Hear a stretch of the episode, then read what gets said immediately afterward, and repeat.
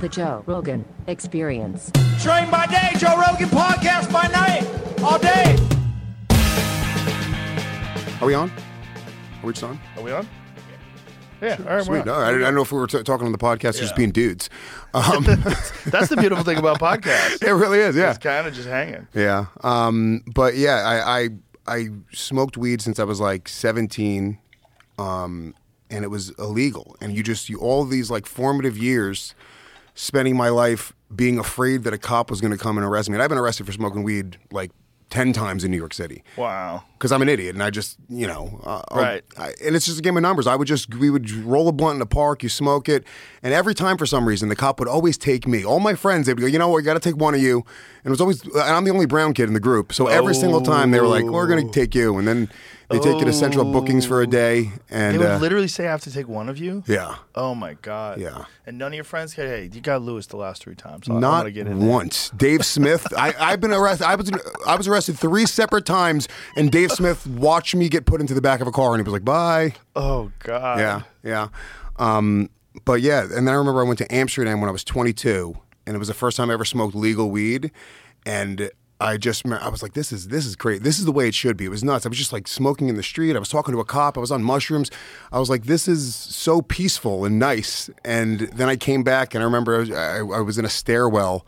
Smoking a blunt like the day I got back, and I was like, "This is fucking a wild thing." And then here we are years later in New York City. It's legal. There's literally uh, you could buy weed in just delis on every corner in New York City now. It's crazy. Yeah, it, I remember the switch in California because for a while I was medical. So I used to have to go to a doctor, and the doctor would go, "Oh, you need weed," and then he writes some shit down on a piece of paper. Then you could buy weed. Yeah. And I used to go to this place called the Inglewood Wellness Center, which was in Inglewood, and it's you know a shady area. And back then, I don't know if it was credit cards yet. I don't. I think they might have been able to use credit cards, but I know they also had a lot of cash on them, and they got robbed. And the guy that I used to buy weed from got shot. Oh shit. And I was like, all right, done, done with that spot. Gonna have to find a new spot. But there wasn't that many spots.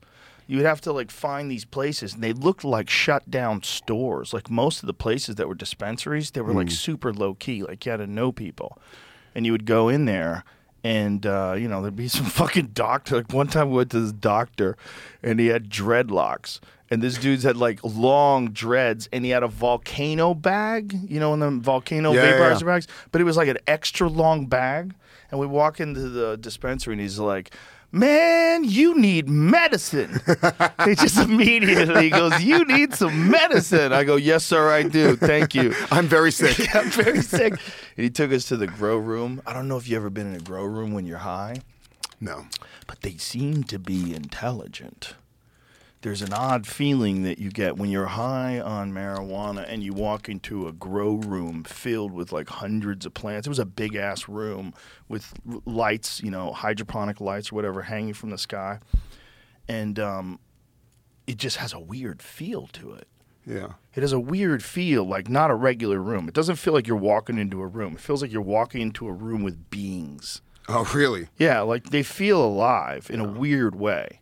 Yeah. And I, that's I know I'm I know I was super high. I that's mean, the guy had a good weed vaporizer that you have. I mean, vaporizer bag, but it felt real because it didn't feel like that when I was in the other room. Right. When I was in the other room where they had just like couches and shit, you know, seemed normal. And then we he takes us back and we go into this back room and I'm like, whoa, like these things are conscious. well, they say that. Don't they say plants are conscious to a certain Yeah. degree? If you like sing to them and talk to them, or if you yell at them, they don't grow. Or Yeah. I, I don't know. They do like experiments with shit where like people are like nice to plants. I've seen it on like TikTok and like reels. Uh, I've never looked into that. Yeah, it has to be bullshit. There's no way if you're just nice to a plant, it grows better. Well, how do you? What an unethical uh, experiment! Because then you'd have to be really mean to another plant. it's really, really racist to the plant.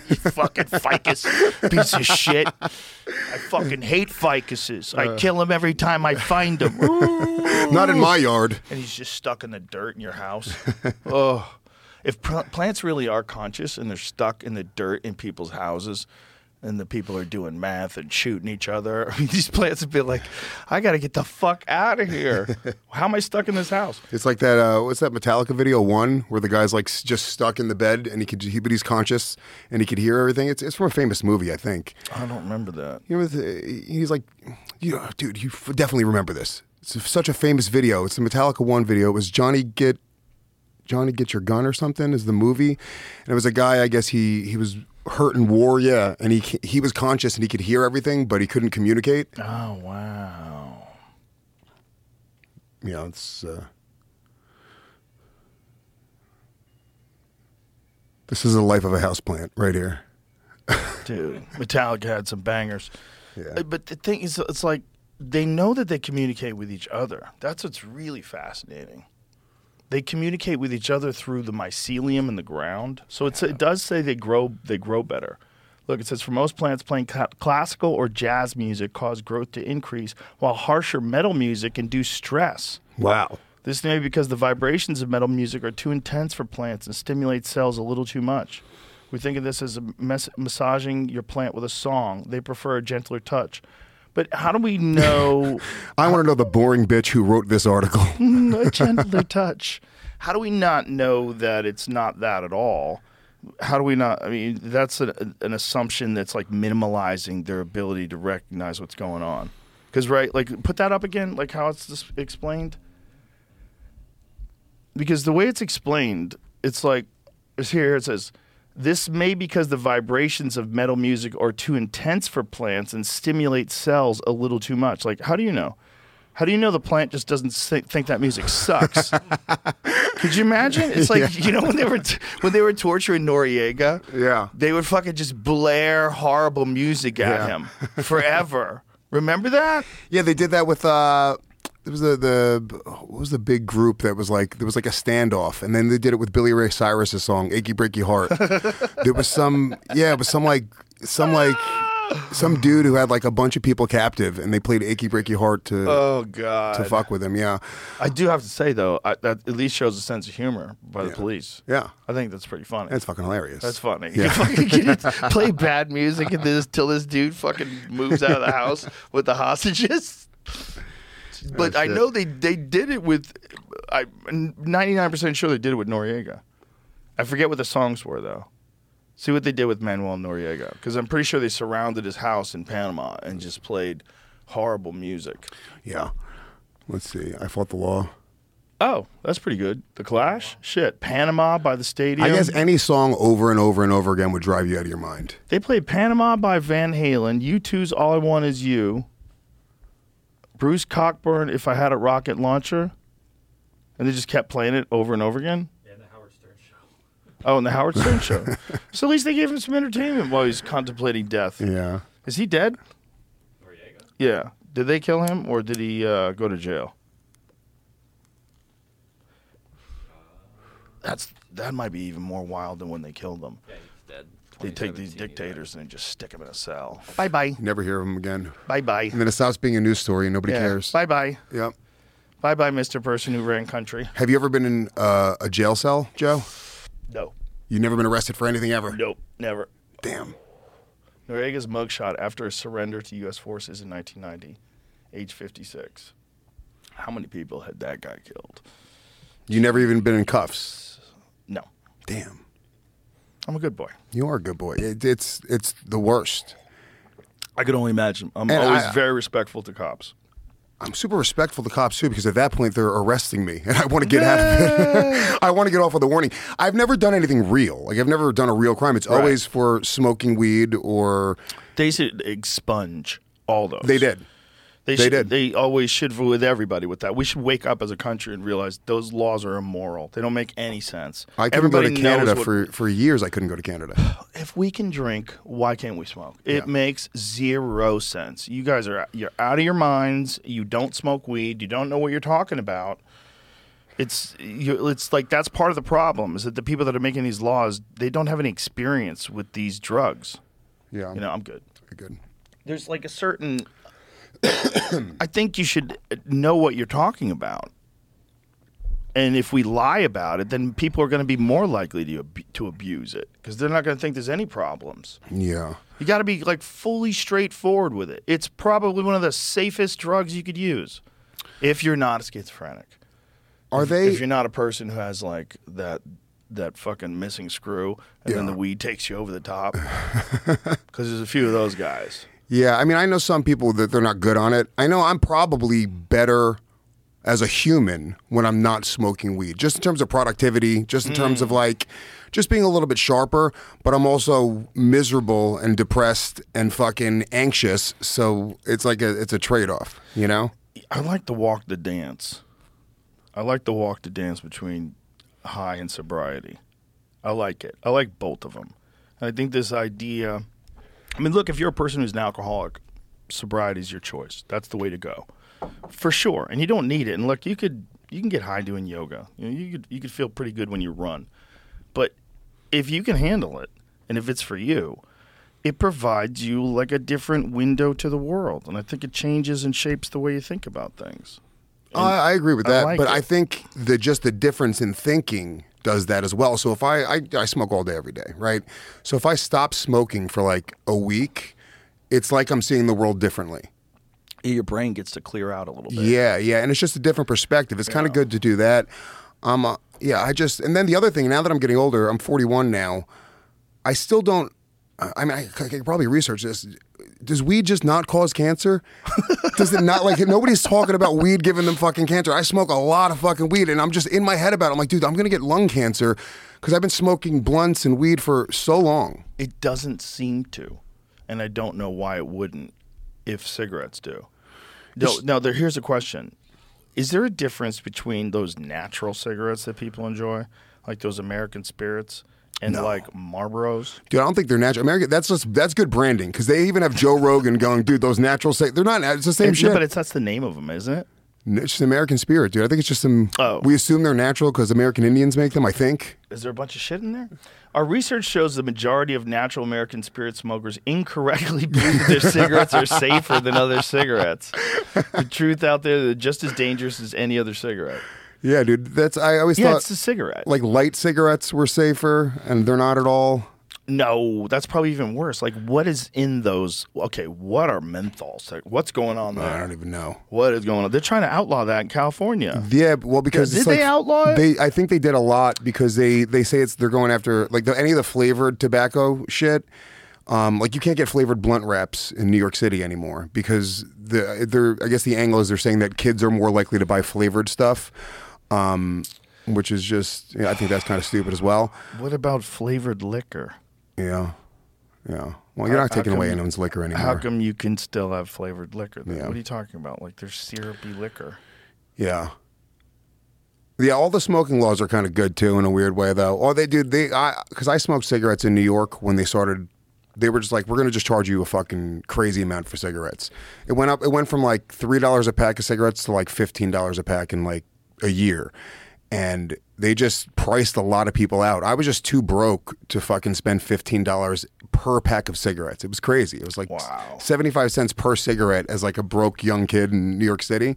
It's just what's going to happen. So they, so they they made it the the the age 21 and then they started charging a fucking arm and a leg for it and just kids just couldn't afford them anymore. So I think a lot less kids are smoking today because of all that shit. Um, but yeah, I mean, I, when I moved to New York City, you could still smoke inside of bars, and then they changed that like a year later. And I remember being hmm. like, "No, this is crazy. Who cares about the employee's health? I don't give a fuck, dude." people did get upset that they couldn't smoke indoors. Yeah. I remember when you'd go to comedy clubs, they were filled with smoke. Every table had an ashtray. Yeah. They were filled with smoke. But you would hear stories about like waitresses that didn't even smoke and they would get cancer. Yeah, That's when it gets scary. It's like people that are forced to breathe that smoke all day and they don't even smoke. yeah. That's fucked. That's a office hazard, like uh, or a job hazard. You can't force someone to work in those. Yeah, now as an adult, but when I'm a kid, where I just want to smoke a cigarette in the back of a bar, it's like Yeah. you're not. Um, but now we all smoke weed in comedy clubs. That's a weird thing. It's well, we just started smoking weed like I don't know, like eight years ago in comedy clubs, and nobody said anything. It was never legal. We just decided we were going to do it. It was because Chappelle was smoking cigarettes, and then somebody was like, "No, dude, we can smoke. It's part of the act, right?" And nobody said anything. But nobody's been busted. There's definitely way more acceptance of weed. People understand what it is now, and there's so many people that are like right wing people use weed. That's Yeah. like that. That's the big shift because it used to be that weed is just like for hippies and losers, but a lot of people that are in pain use it. A lot of people that get headaches use it. A lot of people that it helps them sleep. They like Yeah. edibles. It helps them sleep. They like it. Yeah, that's the All way to kinds go. of I gotta. I gotta Shouldn't switch to edibles. political. I gotta switch to edibles because I think putting anything in your lungs over an extended amount of time, there's no fucking way it's good for you. There's Edibles no are way. totally different, though. You know, it's a totally different. Drug. What do you mean? It's a totally different drug. Like your body metabolizes Yeah. it differently. Yeah, it becomes um, five hydro, eleven hydroxy metabolite. Right, that's what it is. It's uh, it's processed by your liver, and it's just a way more potent psychoactive. Oh, and that's probably not good for your liver. I don't know. I don't think it's bad for your liver. I, I, I think, especially if you're not like fucking blasting it every day. I've never heard that it's toxic. There's got there's it can't all be good. Weed can't just be the perfect drug. There's got to be something close. negative, right? I think it's negative for some people. Anything in life that's good, there you almost have to like pay for it in a way, right? So Yeah. that's what I, I- I'm just trying to find the angle on why I should stop smoking weed because I, I I still haven't heard of anybody getting lung cancer. I'm not hearing about any negative effects. Everyone's just cool and high and it's cheap now. Yeah, um, I haven't heard any good arguments. Yeah. But for some people, they don't. Pro- they're not productive when they're on it. They can't get anything done. They just want to veg out all day. Yeah. But I think it hits everybody. CBD, may be harmful to your liver, but probably won't affect your kidneys or your heart. CBD may raise lever- levels of liver enzymes. This could indicate liver damage. In most cases, this happens with very high doses of CBD when it's taken with certain medications, or when, or when it's taken with certain medications. This is all like this That's shit. crazy. I wonder what, what how much CBD fucks you up. The problem with medical shit like this is you never really know. They have to give you like the whole spectrum, and they're like, "Oh no, this could happen," just so you know. Right. But I, I feel like And there could be the anti-CBD lobby spewing knows? propaganda. Yeah. Who knows? who fucking knows anymore with these people? Um, but yeah, I mean, I, CBD has always been. I've always I've always used it. I've always used it on like I have a knee injury right now. I use it on my knee. fucking great. Yeah, it's really good. It's great when you got like aches and pains. And How much CBD do you get from just smoking weed though? You probably get some, right? Probably get a, a decent amount, right? I think they make don't know. strains that are like higher with CBD or have more CBD than THC. Yeah, I know a lot of people who just smoke CBD joints Yeah. where it doesn't have any THC at all. Which is like, what kind of Franken medicine are you doing over there, man? Those people, I, would- I would love to meet that person and try to sell them anything. Bro, they're making new life. If plants really are intelligent and we're making, like, splicing them together and giving them superpowers, it's fucking, it's weird what botanists can do. I was in uh, Costa Rica a few weeks ago, and like I, I'm never like in nature like that. Like, and it's a really, dude, it's a really cool. Like the we were at a place called Manuel uh, Antonio Park. I don't know if you've been there before, and it's just like a huge like nature reserve, massive, massive park. And one of the more interesting things were like the trees, right? And we had a tour guide, and I, I don't know shit about this, but there's certain trees that start attacking each other and they like one tree would wrap around the other tree and kill that tree. And then the other tree started growing specific roots that break that other tree. It was the coolest thing i'd ever i was, I was also high but it was the coolest thing that i had ever fucking heard of. And i was like there's so many like and they had like a, a bazillion plants there. And like it's just such a, a crazy crazy world. That's some fucking real like alien life shit. When you move away from like animals and you start looking at like plants there's a lot of crazy plants out there. Yeah, there's a lot. Do you know that they splice different species of plants together? I think it's avocados and pistachios. I forget which one is the bottom and which one is the top. This is counter to what I just pulled up about liver. Oh, marijuana may protect the liver from alcohol. Yeah, it says those liver hmm. enzymes can protect against alcohol. just two It's articles that disagree Marijuana is the perfect It's the same fucking internet giving us two different things. But that's like smoking it versus CBD. The the CBD thing is almost mostly edible, Oh, right? This said that they didn't know which strain they were using, so they didn't know exactly what part of the cannabinoids were protecting. So they Interesting. need to do more research. But they did 320,000 people. Were Yeah, that's the thing that used to suck about those THC pills. Remember they had those THC pills? What the fuck was that called? Hmm. There was like a synthetic marijuana that was invented. oh Do you yeah, remember that? Like spice or some shit. There was ones that you could buy in like delis back in the day that was like they it looked like weed. this? No, no, no, I'm Wasn't there like a pharmaceutical. It was like a real thing. yeah? What was the purpose of that? Marinol. Marinol. That's right. It was a, a pharmaceutical version of cannabis. Is that what it was? It was in. I remember it, but I don't remember what it was. Do you remember this? No, I never heard of it. Yeah, there was like a a weed pill. You guys were out in California though. You guys got a lot of shit that we just didn't get. but I I don't even. Okay, Cancer treatment. uh, for okay, it treats nausea and vomiting caused by cancer treatment. So instead of giving people actual marijuana, they gave them this Marinol shit. AIDS And people were patients. diagnosed with AIDS. The medication comes in capsule form. You can take by mouth as directed. The brand name of this medication is Marinol. Yeah, that's what it was back in the day, right? It was for nausea. Yeah. That's why people would smoke weed. That was the only thing really. When they first started talking about medical marijuana, it was like for cancer patients, for nausea, would help you eat. Um, and then they started figuring out all the other shit that it's good for, CBD especially, right? Yeah. Um, so yeah, maybe that's why it doesn't cause cancer. Maybe it's fighting your cancer simultaneously while you're smoking it. Well, there there has been, I don't know, but but you got to wonder like what's causing cancer. Maybe it's just like decreasing inflammation in general, and that's probably what's protecting you from cancer. Maybe. Who? What am I? I'm fucking terrified. I'm terrified of cancer. It's terrifying. Should be terrifying. Yeah. You should be terrified of all kinds of things like asteroids, ice ages. I'm not not terrified of asteroids. I've never once thought about it. You always hear about them like, oh, they they they miss the Earth by like it's always like a hundred thousand miles. That doesn't seem that mm. close. Yeah, it's just a time thing, Luis. It's just a time thing. What do you mean? It's just a time thing. We're gonna get hit. Yeah. It's inevitable. It's happened thousands of times probably while human beings have been alive. Look, And some if, of them are big. if an asteroid hits Mars and we hear about it, then I'm gonna go, all right, fuck, we're in trouble. Well, they had a ha- and a big one hit Jupiter once. Oh, really? Yeah, and they they really um, were surprised because the impact was like far larger than they thought it was going to be. But it was an enormous one. That's apparently that's what protects us. Jupiter's so massive that it like sucks up most of the asteroids and comets.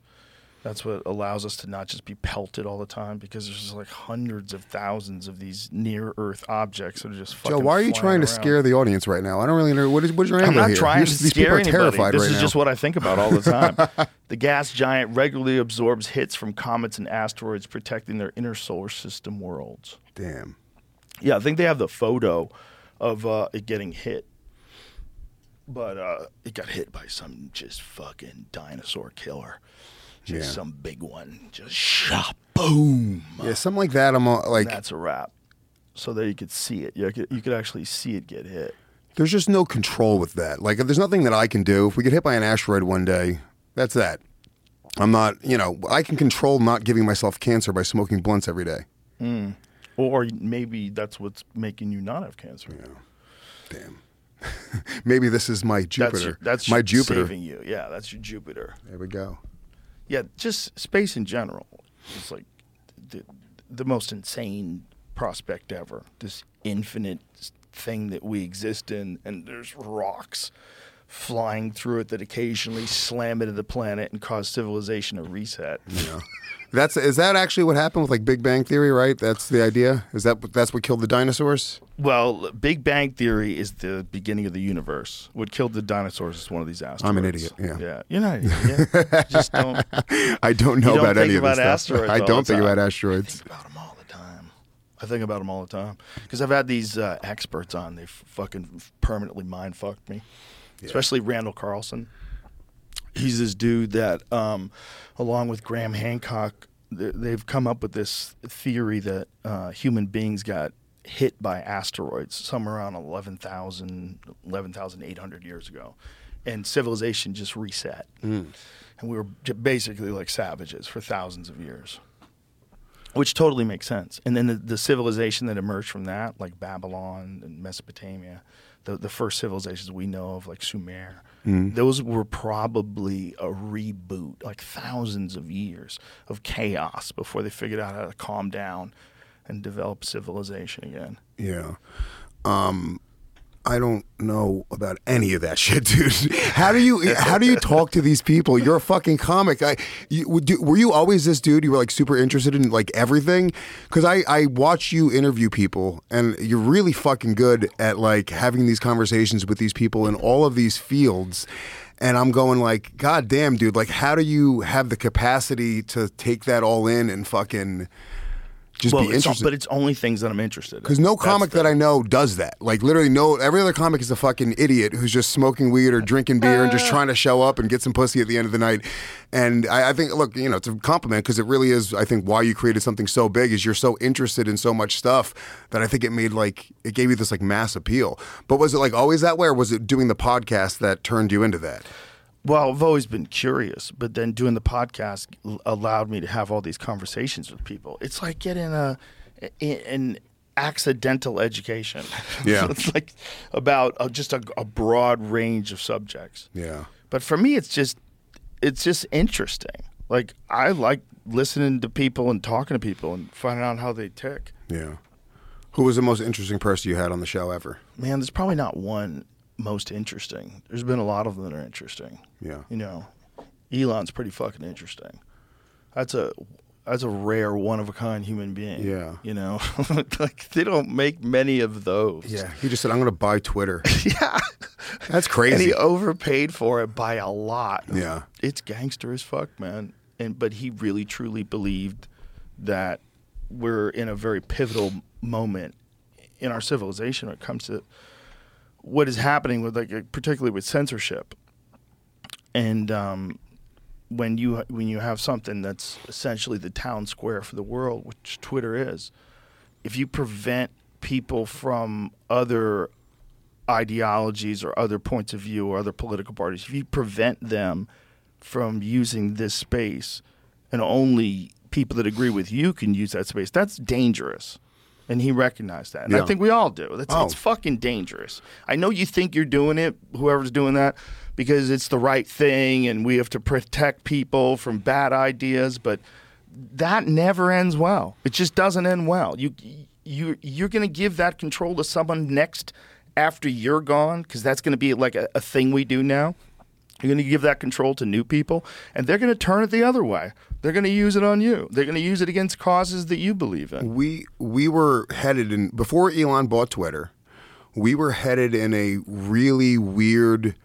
It seemed like very dangerous direction for comedy for anybody who, you know, anybody who wasn't like super left wing liberal.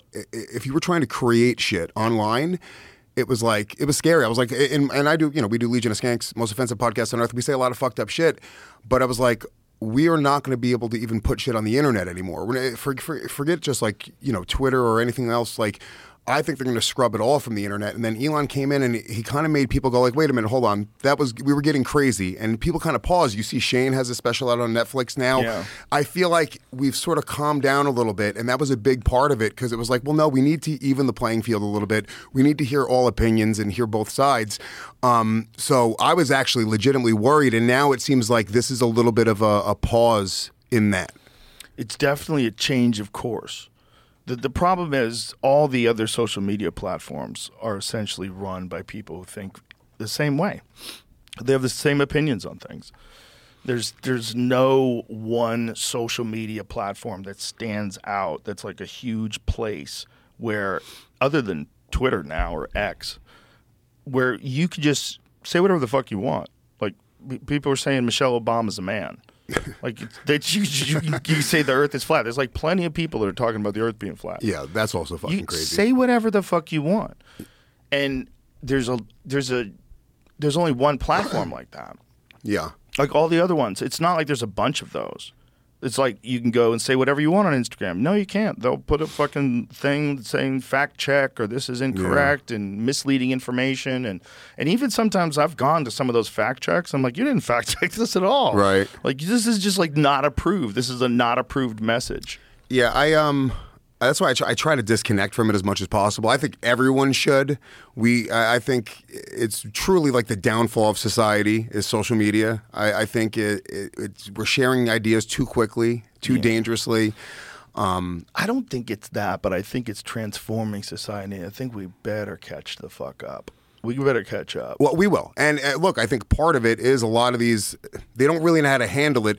It just moves too quickly. Right. Right. So I, I think that um, we're going to look back at this time and we're going to go, oh, yeah, that was like a real, it was, it was just us getting a hold of the internet. The internet just fucking came out, and then we got social media, and it's just transformed everything. The whole world, we're all connected. I mean, dude, we're uh, it- it's the world is tiny now. Like it doesn't even feel like. Um, but uh, I think we're gonna look back and go like, yeah, we were like irresponsible with it. We were like trying to destroy each other. We were trying to hurt each other with it. It's uh, like it became like warfare so quickly.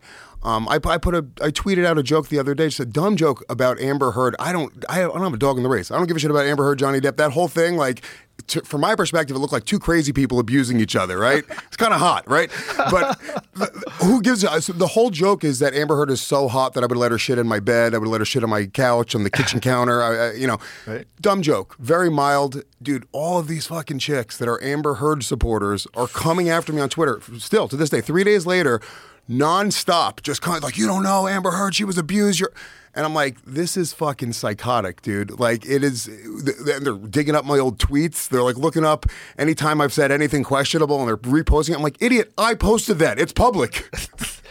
Are these real people? You think? I Or- don't know. Or is this like a, a media campaign company? I think it might be a media campaign company because they all have like a, a hashtag stand with Amber and their thing. I didn't even Did you post her name in it. I just posted the joke. But I'm not accusing her of this, but but you know that is absolutely a real thing. Yeah. That is absolutely a real thing. There's a way that you can just uh, like defend a person or attack a person with bots. I think, yeah. I think they, they they're for sure using it. Look, we know the Russians are using it. We know that the the and they always find these troll farms. Like one of them, they found that 19 of all the top 20 Christian sites on Facebook were run by Russian troll farms. Really? when I found out that uh, they were like uh, R- Russia like interfered with the ele- in the election, like with like social media and shit, I was like, uh, that's kind of fucking awesome. It's badass. I wonder. uh, They fir- certainly tried, and I'm sure we try with theirs. The question is like, was there like real interference? Well, like, because the thing was like the Russia hacked our election. Like, I don't think that's true. That I think you can push seem to be true. information. I think they, they, I know Trump and Biden both did this, right? They, they both had massive social media teams. I'm, I'm sure. Yeah. I know, I know comedians who have massive social media teams. So I'm sure that they both had like the best of the best. And yeah, they both went in and manipulated algorithms and did whatever they had to do in order to get their message in front of the most people possible. And that's the game now. That's a big part of it. Yeah, that's definitely a big part of it. But it's also it's just like this is not going to stop right here. This is what freaks me out.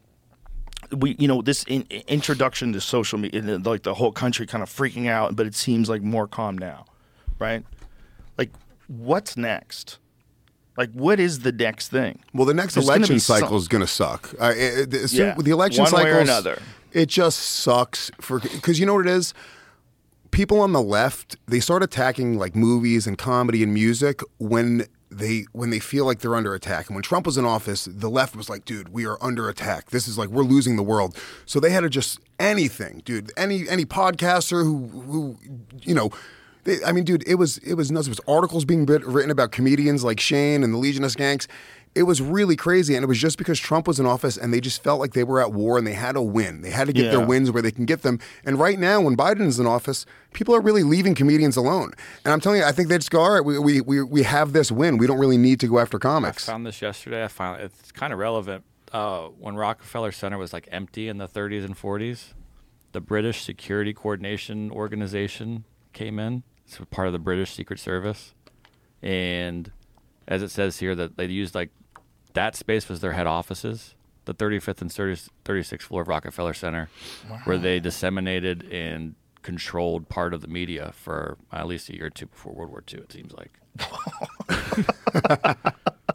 Wow. disseminated stories picked up by radio stations, played before the American Yeah, public. propaganda. Anti-German that- stories. Yeah, that was American always the thing. This, they've always been fucking with us. Oh, I wanted to ask if this is true because someone was trying to convince me the other night that those stories of like bricks being left off in neighborhoods where protests has that been substantiated? I lived in New York during that time. During it was during the whole um, It was it was the BLM protests. Yeah, it was during the BLM BLM protests, and without a doubt, there was just fucking huge piles of fucking bricks in multiple places in New York City. I saw it with my own eyes. Weird. Just there was no construction happening. There would just be a fucking massive stack of heavy fucking cement bricks, Jesus. and it was out of nowhere. Somebody put them there. As it relates, just side note, I remember one Is time. that no, before the riots? Had you ever noticed piles of bricks, like construction sites? you would see a laying there? construction site and you would see sh- but they they always uh, with a construction site and once again i smoke a lot of weed in public so we were always looking for like back alleys and shit to smoke weed in stairwells i used to sell comedy club tickets on the street that's how i got my start in, in comedy uh, in new york city all throughout you know the early 2000s and um, you can't really get into construction sites. It's always chained off. They always have the, the sites are pretty controlled because people will steal shit. you Right, know? of course. You wouldn't just leave your bricks out. Bricks are valuable. Yeah. Because then if someone's coming home, they go, look, there's a fucking pallet of bricks. Yeah, here. dude. Grab them. That was definitely true. And I don't know, you know, the So you saw more than one of those more than one with my own eyes. Wow. Because I was I was having this conversation. I was like, How, is that was that real? Like, why did I hear that some of that was bullshit? But Well, because the but the I didn't look into it. So the conspiracy so was that into it. sorry, the, the conspiracy was that um, like the police were leaving it out, or right wingers were leaving it out, so BLM, BLM protesters would use it and look worse. That was one of the theories. Was there another theory that they wanted to accelerate the possibility of chaos by giving people readily available is from- weapons? that, that's the better theory. This theory. would add to the conspiracy for sure. NYPD commissioner says bricks are being placed and then transported to peaceful protests. What? And also, Councilman then calls them construction debris. What?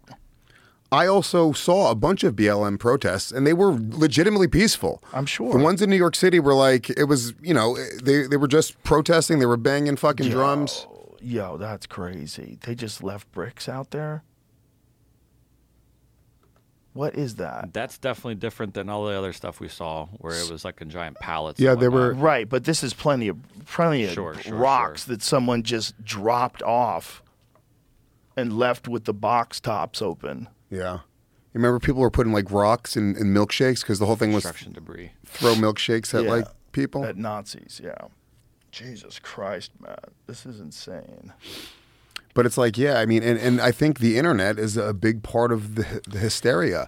People get worked up. People just didn't. If you have to give a fuck, right? Before you had to get a book or you had to go like really research some shit, right? You had to go out if you cared about something or you had to care. You had to really put in the, the footwork and physically care. Now people can sort of pretend to care while they're just being addicted to the their phone, while they're being addicted to Twitter and all these other social media platforms, and they're being tricked into just, you know, looking at advertising because that's what it's all about they get to also pretend that they care. They get to feel like they're doing something, and then it just starts to snowball, and then it turns into fucking like real chaos, and people at each other's throats about shit that people don't even really give a fuck about. If you go to the supermarket, like people are just cool. Like in real life, you go to the supermarket, nobody gives a fuck about who voted for who. Nobody cares about you know what what your political beliefs are. We just coexist and we do what we do in real life, and then we jump on the internet and we just fucking it's a war. Well, I think it's also got exacerbated during the pandemic, right? Because everybody was stayed stayed in. They were at home. Their anxiety's high. They didn't know if, th- if they're going to be able to work again. Like, who knows what the fuck's going to happen? Yeah. People were freaked out, and then they got even more freaked out on social media. Just, rah! And you're on it all day because you don't have a job. You're at home now, so that you're just kind of fucking weirding out in front of your Twitter all day. You know, many people have lost days and days of their lives just staring at other people's opinions Dude. all day long. I, I, I'd be embarrassed to tell you my screen time number. It's embarrassing. Do you know what yours is? No, I don't know what it is. Dude, It's fucking, mine's like nine hours a day. Wow. It's bad. That's not good. It's really bad. You can look, I think you just type in screen time to the, uh, the search bar. Screen. Maybe not. I don't know. Yeah, it's like nine hours. It's like eight or nine hours a day. It's crazy. It's wild. You got to think, oh, I'm getting some things done. You pretend you're working. Yeah, but also I'm tuning into the world. I gotta gotta check in on the world and see what's going on out there in the news. But really, just hitting that button. What a weird addiction. Yeah, that that was that documentary where they talked about like they designed it that way. When you refresh it, it does like a little physical like like little blip, and you, you want to see it. You want to see like another interaction, and it's like they they compared it to a slot machine, right? You go boop. Did I get anything? Did I win? Did I win? Did I win? Oh, I got likes. I got replies. I got whatever, and uh, yeah, it's super addictive.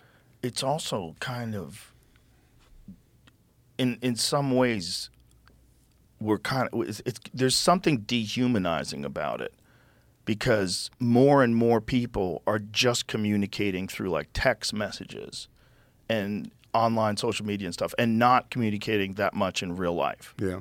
I think kids are sending each other text messages more than they're talking to each other. Oh yeah. You know what I mean? My So son like- just got a phone for the first time. He's ten. Uh, just got his uh, his pa- iPad for the first time. Um, I it was a, a conscious decision that me and his mother made. We said we're not going to have him be addicted to a screen and staring at a screen all the time. You see kids in restaurants. As soon as they sit down, they give them a pad or a phone, and they are disconnected from the entire conversation. They're not having. They're not making eye contact. Right. I wanted to give my kid every chance possible in the world to be successful, and he's. I mean, he's such a bright kid. He he shakes people's hands. He looks them directly in the eyes. I mean, he's just such a, a, a little gentleman. He's he's the fucking best. And I think a big part of it is, is the fact that we just didn't enable him to do that, and we didn't allow him to do that. Um, but yeah, that's I'm I'm super fucking scared of my kid growing up. Also, I'm just scared of my kid finding all the shit that I've said online. I have to like fucking, I have to like, dude. I'm telling you right now, I think about that every day. I, every day, I'm like, dude, he's gonna fucking he's because he's he's from this new generation. He's a good kid. He's a sweet kid, and he's obviously ten times more woke than I'm ever gonna be. Right? He's just it's just the generation. And I just I'm so afraid that he's just going to look up the shit that I say and out of context just not really understand, you know, why we say stupid shit to make people laugh. Um, yeah. So uh, you know, I'm I'm so I'm just secretly trying to make him racist. I, I whisper things in his ears at night when I put him to bed. Do you, do could you imagine your kid doing stand up? Would you even encourage it? I would not encourage it, but I would not discourage him from doing anything that he wanted to do, like literally anything. Right. Um, and he has done stand up. Um, Really? Yeah, because he, he. So we did the roast at Skankfest in Houston for me, and we, uh, me and my my uh, ex girlfriend wrote him a few jokes, and he he did the jokes not at Skankfest. He did it like a video. Um, and then so he was really into that. And then I was at the stand one night with um, just at the comics table. I brought him and Bonnie McFarlane was there with you know, and, she's got kids as well. Bonnie's awesome. Um, Rich Vos's wife, and um, he was like, "Oh, I, I want to go on stage." I was like, "James, you're not going on stage. If you want to go on stage, I was like, I w- if you really want to go on stage in a few years, I was like, you can write some jokes, take it seriously, go to an open mic, do it the way that a comic would do it, right?" And he was like, "Okay, yeah, you're right, Dad."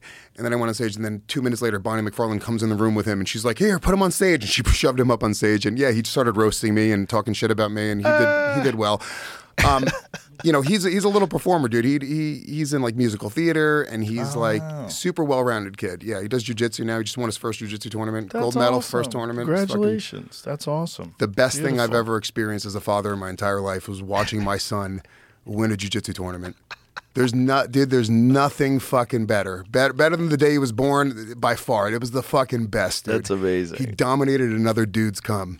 That was that. My cum went in there and dominated another dude's cum. I did that really. That's my medal. I wear the medal around the house. Um, but it was really fucking. That was the That's coolest thing. I've ever experienced in my life. That's very cool. Sounds like he's on a good path. That's awesome. Yeah, he is. Beautiful, man. But yeah, I mean, I you know, fucking, I feel I feel bad for like this next generation because I don't even think they realize that you know what's happening with that. It's just that that addiction to your phone. I, I, well, that's really what I think it's going to be. Is eventually we're gonna everyone's gonna have this sort of opinion and attitude because people are starting to get wind of it that it's bad to be to be on your phone that much. Um, and I think just parents are going to just start saying like, yeah, no, you can't be on a fucking cell phone all day. You can't be. And I and it, I think it comes down to us. I think we have to make a decision to do that with our kids. Yeah, you got to teach them discipline for sure, but also res- recognize that everyone is using these things and it's a part of civilization now. Yeah. I, I really feel like if we could see the writing on the wall, we would be terrified. I, I think human beings are, are we're slipping into some weird place where we're for sure within the next few years going to be connected to computers. Oh Now, yeah. how we're going to do it, I don't know how they're going to do it. Whether it's something you wear or something that's in you, but it's coming, kids. And it's almost like all these things are falling in line at the same time. like all these uh, endocrine disruptors and plastics that are fucking up people's reproductive systems. And then at the same time, we're all getting addicted to phones and not as personal. Hmm. You know, because people aren't really communicating, hanging out, just talking to each other without checking their phone every five Dude, seconds. it's gonna be the future is gonna be us looking at each other and downloading each other's thoughts. Oh, fucking, 100%. because you could airdrop pictures and shit now. It's literally gonna be like, Yeah. here, take this picture, just with a fucking thought. Yeah. That and it will 100 percent is gonna happen. They're, they're already they're already doing shit, right? They're already Mm-hmm. making devices that can go in your body that connect to to other shit. I'm sure, dude. I'm sure it's so much more advanced than we even know. Think about think about how much we don't know, right? There's got to be some crazy shit going on out there. For some sure. really There's some- unethical shit. DARPA shit that's going on right now. Yeah, dude. Hey, what is um like what was that? I want to see Elon they- Musk's basement. What the experiments that he has going on right now? It's probably 18 miles deep. um, what what is that uh, thing they did where they uh, where they recorded uh, human thoughts? Like someone was watching something and they got a recording of that from something this person was wearing. I saw it. I saw it. Yeah, bro, that is that is like just think Morse code was not that long ago. Yeah. It's wild. That was not that long ago. Yeah, and it seems like technology will just move now with AI. It's just it's Yeah. it's just moving faster and faster and faster. It's like it's really cool, but it's also fucking story? terrifying. That's the shit that I'm terrified. Yes. Fuck asteroids, dude. This shit that we're talking about right now is the shit that keeps me up at night. No, is this it? Scientists recorded a Pink Floyd song from patients' brain waves. Yeah, this is it. The tech could eventually allow for communication without words. What? 100%. If these eggheads keep going, we're fucked. Oh yeah, dude. It's we're going to be doing crazy shit. That's the really like, and then you got to figure like it's going to be who's rich, who has the best you know computer built into their body, because the mm. same the same guy who can afford you know a fucking Lamborghini Yeah. is going to have a super brain, you know, and his computer is going to be faster than your computer. He's going to be able to download and upload information faster than you. It's kind of wild. Well, like now, you, you're gonna have to be an early adopter, right? You would have to be like one of the people who gets the brain operation first, and then you'd be like way ahead of everybody. yeah, but that first one's gonna fuck. it's gonna that first one's didn't fuck up, dude. and those the night before the operation. Are you sure this is gonna work, Harry? Yeah. Harry, look me in the eye. You're gonna cut into my brain. Are you sure? I'm pretty sure. I don't want to hear pretty sure, Harry. Yeah, dude. Any dude, it's fucking nuts. That's like those people on that uh that went on that um you know, the fucking submarine thing. The Yeah. Titanic, dude. It's like Yeah. what a cool thing that must have been to like sign up for. You're like, dude, we're gonna go to see the Titanic. And then That's fucking wild, dude. That could have been you, Joe. You could have been down on that thing. No? not a fucking chance in hell. Was there was one was it Uh-uh. Mr. Beast? He said that they invited him to go do it. I am not hopping in that fucking No. backyard smoker and dropping into the bottom of the ocean. Would Get you go to space Fuck out of here right now on like one of no these charters? Fucking No? chance, son. You love space. Those things blow up. you have to go real fast to go into space, kid. Those things blow up. I'm not interested. Not until they get that shit down like an electric car. When they get a spaceship that mo- moves like a Tesla, just yeah. okay, I'm in. Yeah. Just not worth it. I get it. Look, starry nights are beautiful. I get it. Yeah. I get it. I get you'd want to like go out, get real high, and come back down. I'm good. you can fucking keep that. I trust that it's up there. Yeah. I don't have to jump at the top of a cliff. I'm good. I'll, I'll just sit down and look at it from here. Like even as f- high as we get, like what we're calling space. Like, look, we've made it into space. We're like fucking that far off the Earth's surface. Yeah. There's so much out there. Is that what uh is that what the those tours are? You just go into space for a second? Yeah, and- you just go like come back down. No. like you don't like go to space. No, space. I want to go land on the moon. I want to check out Mars. Fucking You're not going to Jupiter. yeah. fucking dodge some fucking asteroids. You know what I bet they will be able to do probably really soon is to give you a VR representation of what it would be like to travel through space. Oh, I bet it already exists. I I, I went. I had um, yeah, there was a NASA thing that I had on my Oculus. Yeah, that was a good. It was super cool. I mean, it was like it was just a movie essentially. It wasn't like I didn't get to like free move, but it was like I was on like um like a space station type thing. So you were like moving all over. It was really really cool. Is this it? No. What is this, Jamie? Some sp- I just looked up space trip to outer space. That's the first thing that popped up. Get the fuck out Joe, of here. Joe, you would go What in is that. this? That I'm looking. This, This, is, a space elevator, and it's gonna fall, and It's a everyone. balloon. Okay, So you got a little bit of extra. bro, I am not going in a fucking Look balloon. how comfortable it looks. What if it gets hit by an asteroid? looks like your studio, Joe. oh my god, it does. Podcast in a balloon. No rockets, Oh. no G-force. No, listen, you got it. That they have to do it a hour thousand trip? times before I even think about doing it. A six-hour Meals, journey. cocktails. Six hour journey. See, into that's crazy. space. If the, if it's bro. I am not going up there. Perfect place for a podcast. Perfect place to fall to your death.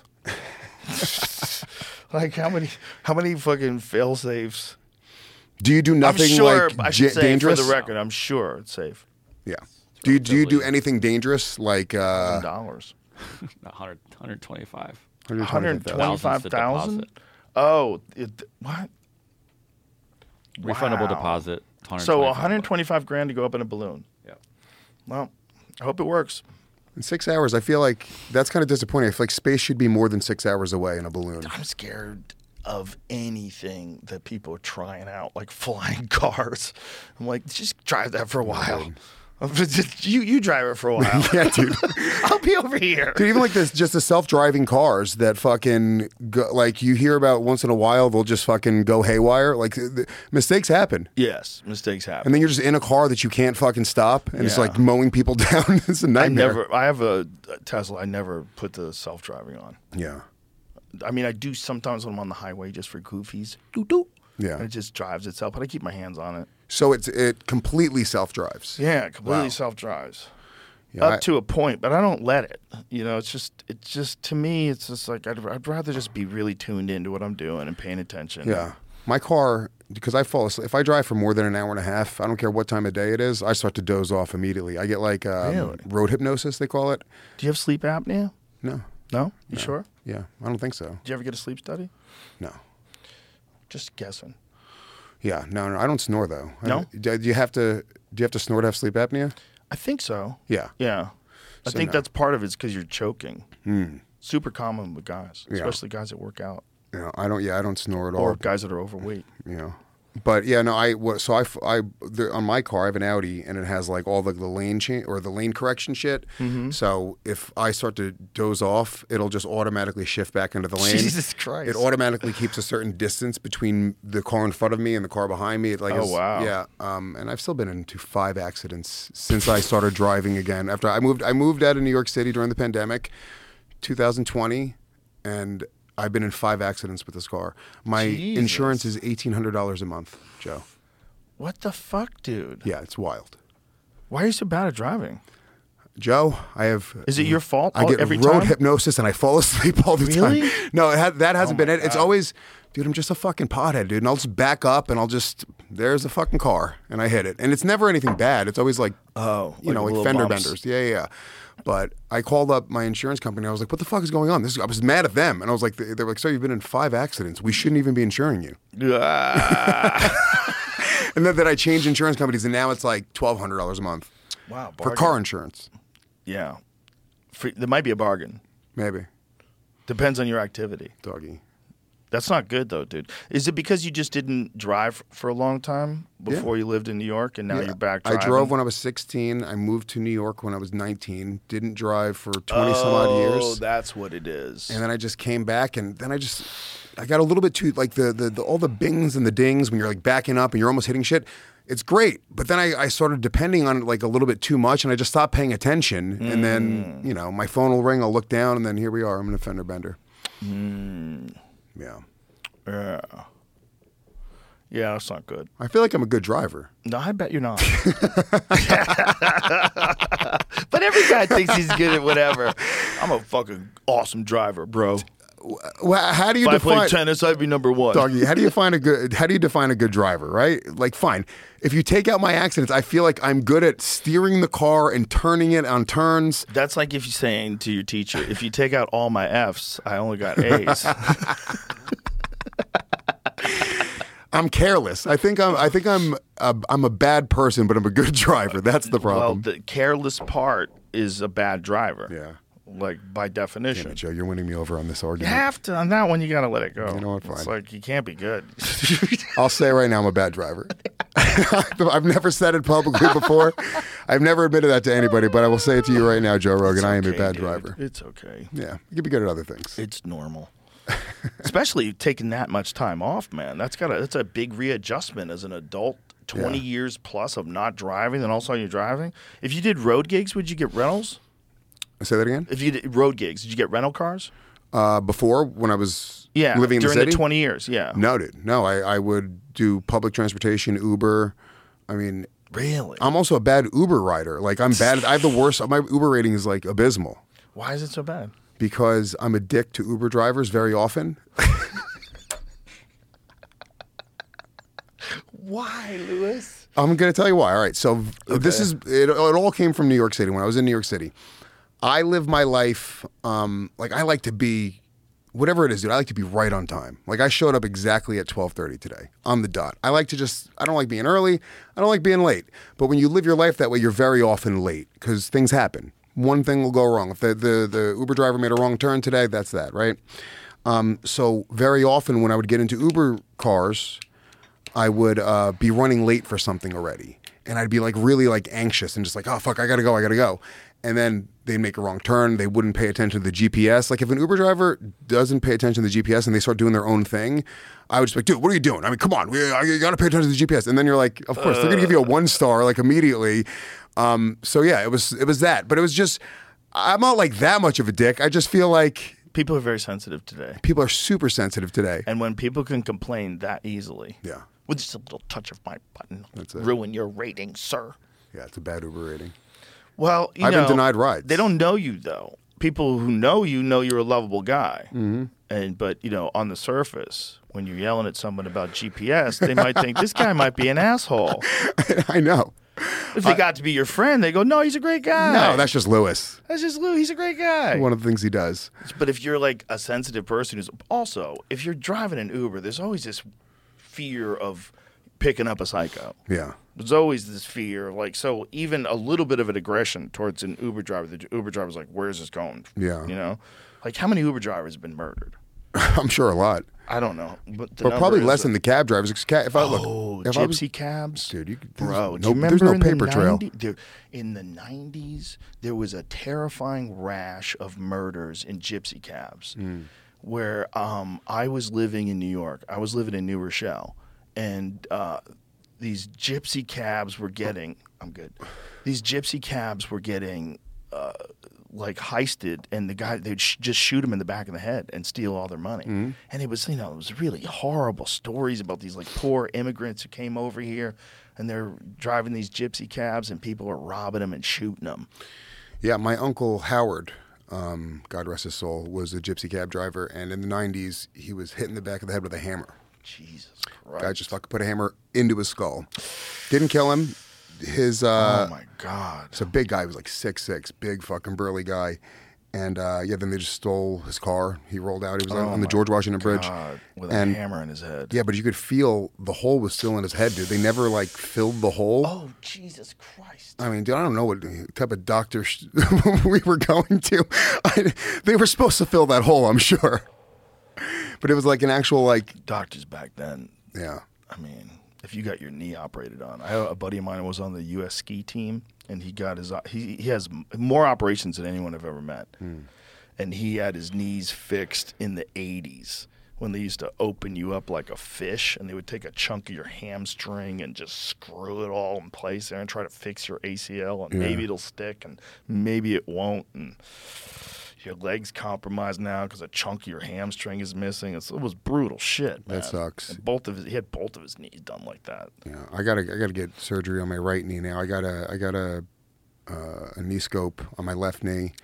When you say um, you, you got a knee scope, so how, your your um, ligaments were uh, intact, but your meniscus was torn. My, yeah, my meniscus was? was? torn. Yeah, so they came in and they like cleaned out like all the little loose pieces, and Hmm. it's still kind of sore to Did be they honest trim with you. it? It's gonna be sore. It'll be sore for a long time. Yeah, no, it was, it was a while ago, and yeah, I haven't gone to jujitsu. I went back to jujitsu too quickly. I went three weeks after I got the meniscus surgery. Oh, you gotta wait longer. Than yeah, I went so. back and I was like, I was like, yeah, I can do it. I, I'm, you know, and then um, I was just walking out of the movies with my girl. We, we went to go see Cocaine Bear, And we walked out, and she said something, and then I looked at her, and then I just literally twisted my ankle, like my knee just jerked again, and now it's in pain here. And this one, every time I step off my right foot, it clicks. Mm. Every time.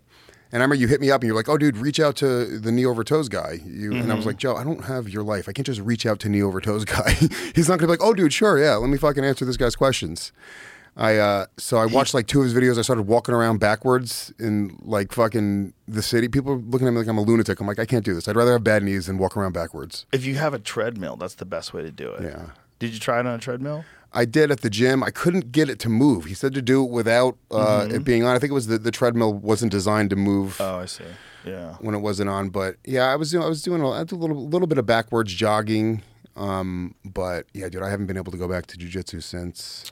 Yeah, give it time. And um, another thing that could help you is um, if you've uh, did, you, did you ever get PRP in there or anything to help it Oh, platelet up? replacement? Yeah. No. Platelet rich plasma that Mm-hmm. that, that can kind of help heal after injuries. Help you heal. A lot of people like that for injuries. Yeah. Um, uh, maybe stem cells. Maybe consider like going down to like that place in Tijuana. yeah. You know, get get your knee like while it's recovering, hit it with stem cells. Yeah. That'll help you too. I should. I, I, I should do all these things, but I will probably just live my life in pain. Yeah, but it'll fix it. it. It'll make it better, man. It really will. I know. I got to. I got to motivate, dude. Uh, I, I, I'm just always so busy that I never have time to take off to do shit. You know what I'm it. saying? It's it's really, yeah, it's, it's tough. But uh, and I miss jujitsu. Jujitsu is the fucking dude. It's so what a badass fucking sport. It's so cool. It's very good for you And- too. and it's I- good for your head. It was yeah, it was great, dude. Yeah, it's great for your head. Yeah, like the rest of the world seems like so like not fearsome anymore. You just spent the last hour and a half uh, trying to get guys to not strangle you. Yeah. you know. Yeah, try not to get your arm broken. You know. Just try not to get your fucking back snap sideways. Yeah, every day you you walk into it and go like, "Oh, I'm going to find out what I'm made of today," and that's that's psychologically to go into and know like I'm going to be in a lot of pain today, Yeah. and to face that. It's similar to working out, but jujitsu is different because it's like. It just felt so much more real, like actual live rolling and sparring. It just, it was like, mm-hmm. it's real. It's like you're really trying to fucking, Um, Eddie Bravo said it best. He said it's like you're playing a real life video game. Yeah. Because you're playing a real life video game. Like you got a video fighting game, but you're playing it with your body. yeah. Yeah.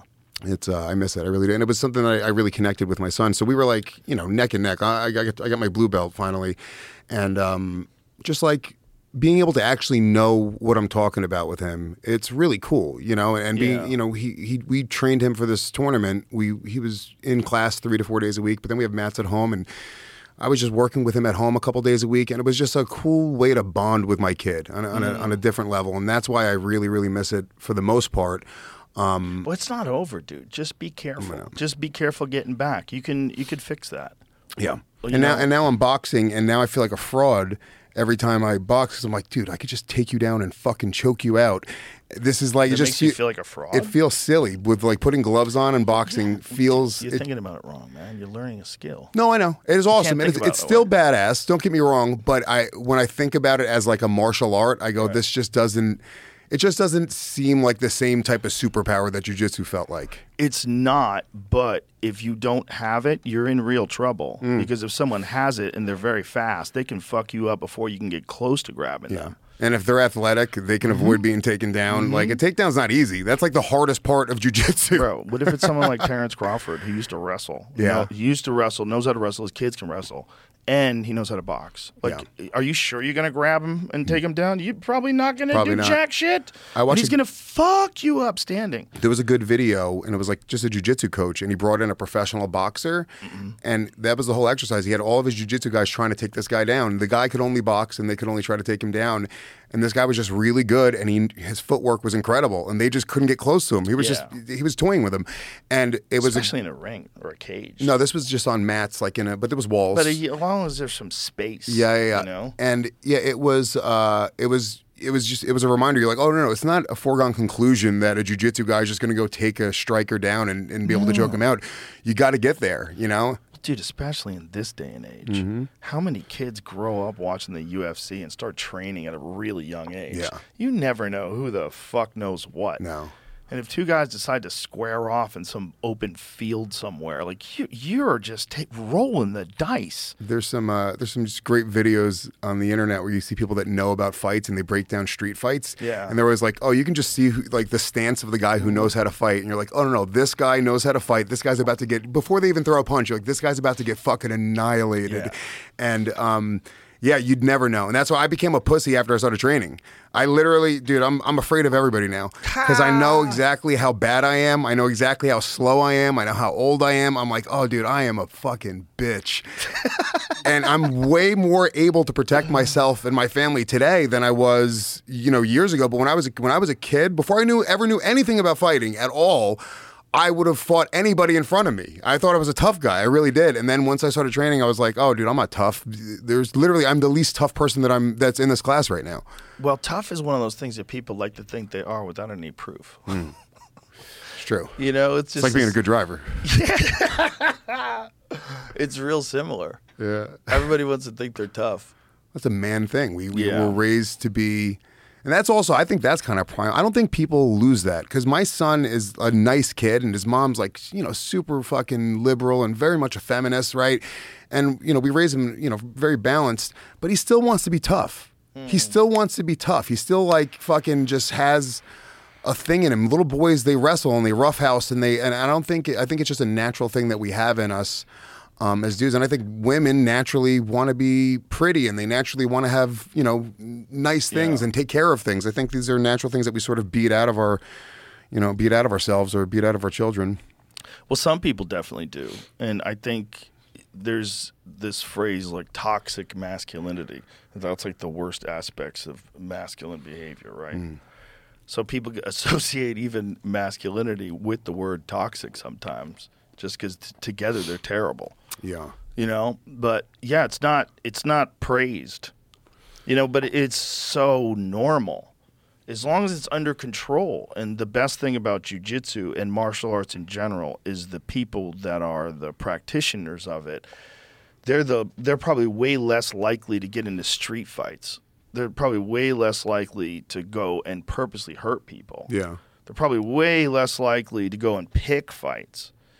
And not 100% because, you know, you always get bad apples that Yeah. just are badass dudes, you know, troubled people that just learn how to fight and then become scary. Yeah. That does happen too. yeah. It was War Machine. That guy, uh, Mm-hmm. he, I mean, just a fucking bad apple. Yeah. That was that was a crazy story, but yeah, you, you'll see. Rare, it's rare though. I mean, all the people at my gym, it's most, it's a lot of cops. It's what's kind of funny. It's a lot of cops, and then it's a lot of fucking just like potheads, and they just come. They all just meet on the mat, dude, and everyone's cool. Yeah. Um, I but used to roll with this cop, and he was a good dude. He was funny as shit. But he said, "I don't give a fuck if you've got a medical license. I'm busting you."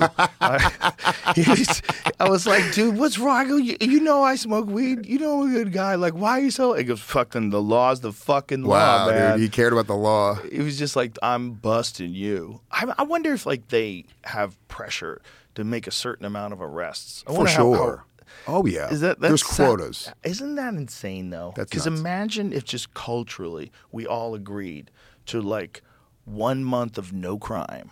And we like planned for it for a year, Yeah. and fucking, and there was no one speed, no one did anything. Yeah. everyone stopped at every It's like the opposite of the purge. What? do- yeah, what do the cops do? What do they do when they have these quotas? Do they, They- just start firing cops? That's like, what a do big they part. do? Of, is, dude, they they have to give tickets. They have have to That's how they make fucking money. They have. They. Ha- I get. I get so many parking tickets too. I'm bad at parking. I'm not only am I bad at driving. I can't even park the car. All right. It's uh, I when I would get arrested in New York as a kid in my 20s. It was always on sweep nights. They would. They would two nights a week where they would take in everybody for any like infraction. So w- very often you just get a ticket and uh, to appear in court, and then they'd give you a fine, right? If it wasn't a sweep night, but if it was a sweep night and you get caught smoking weed, pissing in public, open container, they take you to central bookings. You have to spend like 24 to 48 hours in jail, see a judge, um, and it was just this whole part of this process where they were just collecting cash. It is just collecting cash. That is what they're doing. Every t- every person they're bringing in has to deal has to deal with a fine, um, and, and that's that. It's just it's a racket. That was the same thing with like uh, like stop and frisk. They they they they were just literally Writing tickets. writing tickets. That's that. Yeah, a friend of mine who's a cop used to say it's glorified revenue collecting. Yep. Yeah, that's what it is. And now right? they're figuring out they can make more money off of weed by having it be legal than off of writing tickets. Simple Yeah. as that. There's there's right. a tipping so point. So they defund the police. Yeah. and then crime goes Just up fucking again. wild, dude. It's so dumb. All of it's so dumb, Yeah. bro. It's just such a weird time for people and thinking.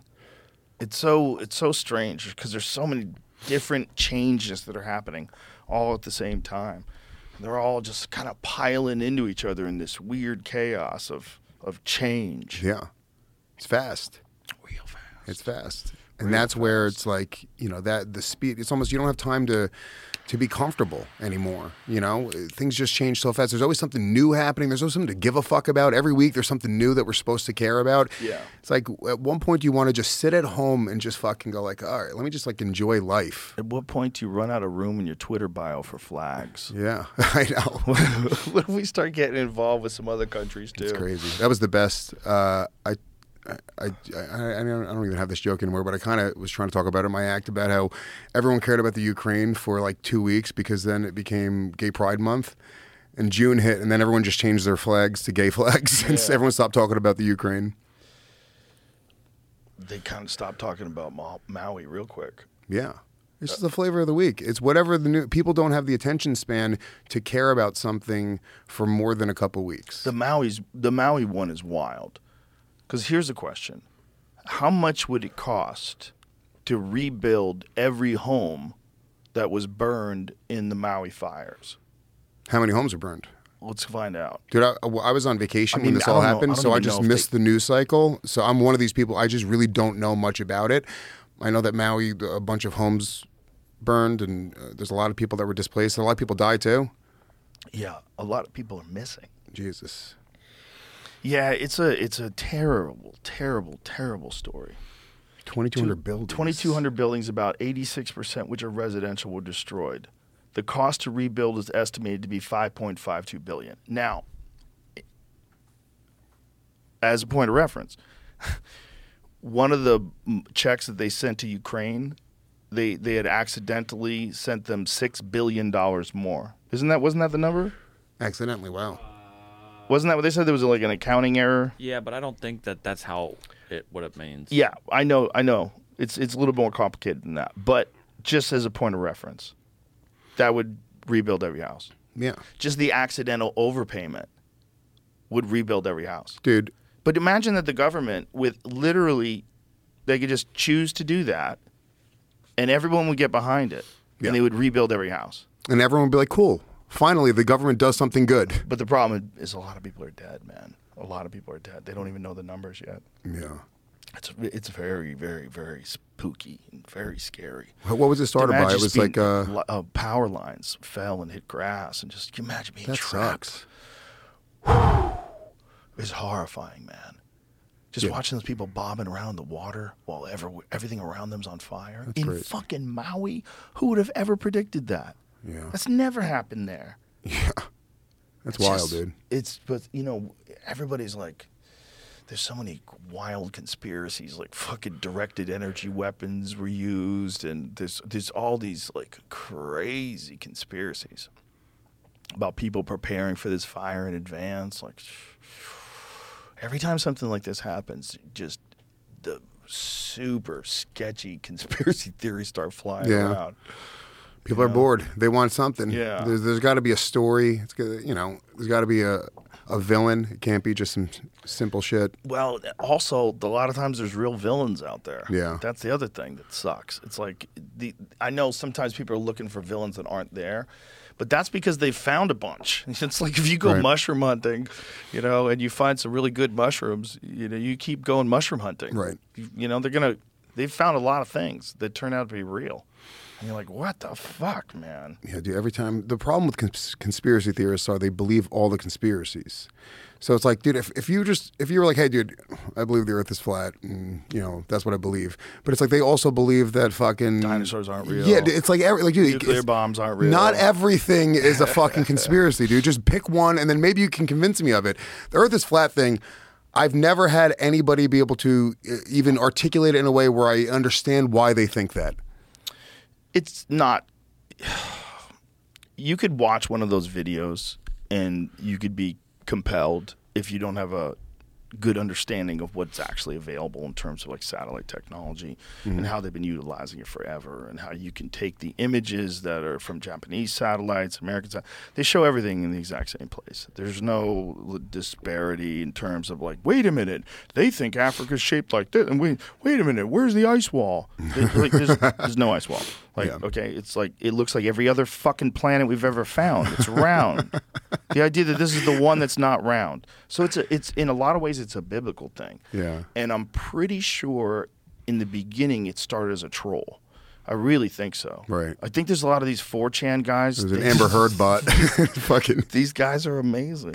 I think these are real people that are just bored and Yeah. they just they just come up with some shit and they they they implement it. For sure. I mean, these are the same guys that you remember when that dude, the the actor Shia, Shia LaBeouf, he uh, had this website about Trump, and it's like he will not divide us. Yeah. and he he like had a flag that was streamed twenty four seven. Yeah. from his website, and these super nerds online, they figured out exactly where it is in the country by looking at the stars in the background Yeah, that's right. and then like figuring out where the constellation would be, where it And would then they all started showing up. yeah, and so they started honking their horns to hear if they heard themselves on the webcam. Yeah. And then the guy finds the flag, takes it down, and looks at the camera and goes, "Fuck Shia LaBeouf."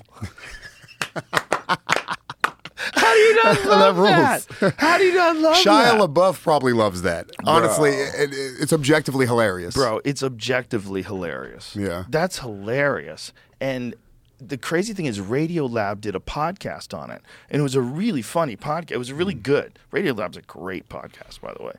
And uh, they did this podcast on it, and then they wound up taking the podcast down because people were offended that these people on 4chan who are responsible for this. Like these people, they say horrible things online and inappropriate things and racist things, and they show violence, and you're, you know, you're supporting them. So they like, You just as a as a whole, for like anyone on 4chan is considered a racist or violent. That's the idea. I don't think. Th- I think there's just a lot of chaos on those places. Yeah, when you're anonymous, you can uh-huh. you can, and it's funny. Like that's just the truth, right? Right. Trolling is funny. There's a great episode of South Park where they get into it, and then the dad, Stan's dad, ends up being like a big internet troll, and he's just you know they're torturing some fucking female athlete, and they're trying to get her to kill herself. That's the angle. of this fucking- Jesus Christ. and there's a moment where like he's just so frustrated because people don't understand why he's trolling, and he's just like, it's just funny. and as a comedian, you have to. lo- I get trolled fucking endlessly, dude.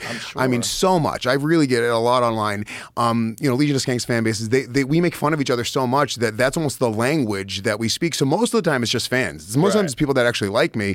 Um, but when you remove yourself from it and they fucking get you with a good zinger, a good funny one, you have to just laugh sometimes. I, I retweet it. I'll fucking, you know, it's it's part of their experience on the internet is fucking saying mean things sometimes. Yeah. And th- what we have to pay for being able to legitimately live our dream, right? Is sometimes people are going to say mean things about us. And if that's it, that's a fair trade. That's not a bad trade off at all, you know? Um, you know, sometimes they get you with some, some, some real truth. they hit you with some truth. You got to look in the mirror, but it also keeps you in check. It makes sure that you're fucking, you're not really turning into a fucking Hollywood asshole. And that's that could that's the truth. happen. That could happen. It happens a lot, yeah. It does happen to a lot of people, and it's confusing when it happens to some because you're like, God damn, they got you, bro. Yeah. They got you. Like you used to do that show, and you're okay. Yeah. You know, there's a lot of those guys. They just they just want to be safe. They just want to be safe. They want to be comfortable. Want to keep that money flowing in. Yeah. And okay, that seems like a trap. Like it seems like you have to stay that person forever. And if you ever rethink your ideas, now you're in trouble because mm-hmm. now you're uh, you're connected to a certain group of people that think a certain way, and everybody Yep. sort of decides what everybody else thinks about Ukraine or trans kids or the climate, Yeah. you know, electric vehicles. I want to see people who also just like don't fall in line on one side. Like Yes. everybody, it's like every even like COVID was the craziest thing, right? Watching that happen, watching that become politicized, I was like, how is this possible? It's I, I mean, like it's just like at the very least, whether you think it's like real or not, it's not about like a political belief, right? If you if you if you were afraid of it, or if you weren't afraid of it, or if you believed in getting the vaccine or didn't, it just became such a politicized thing. And it was like you're a Nazi if you didn't want to get a vaccine. You're like, how is that possible? How did you jump to Nazi? Whether it's intentional or not, it was like a, a psyop was run on America. Whether it's intentional or not. If you're a conspiracy theorist, you think it's intentional. If you're not, you think that the measures that they put in place led people to be isolated in extreme uh, anxiety, which has kind of never really happened before, to collectively to mass groups of people.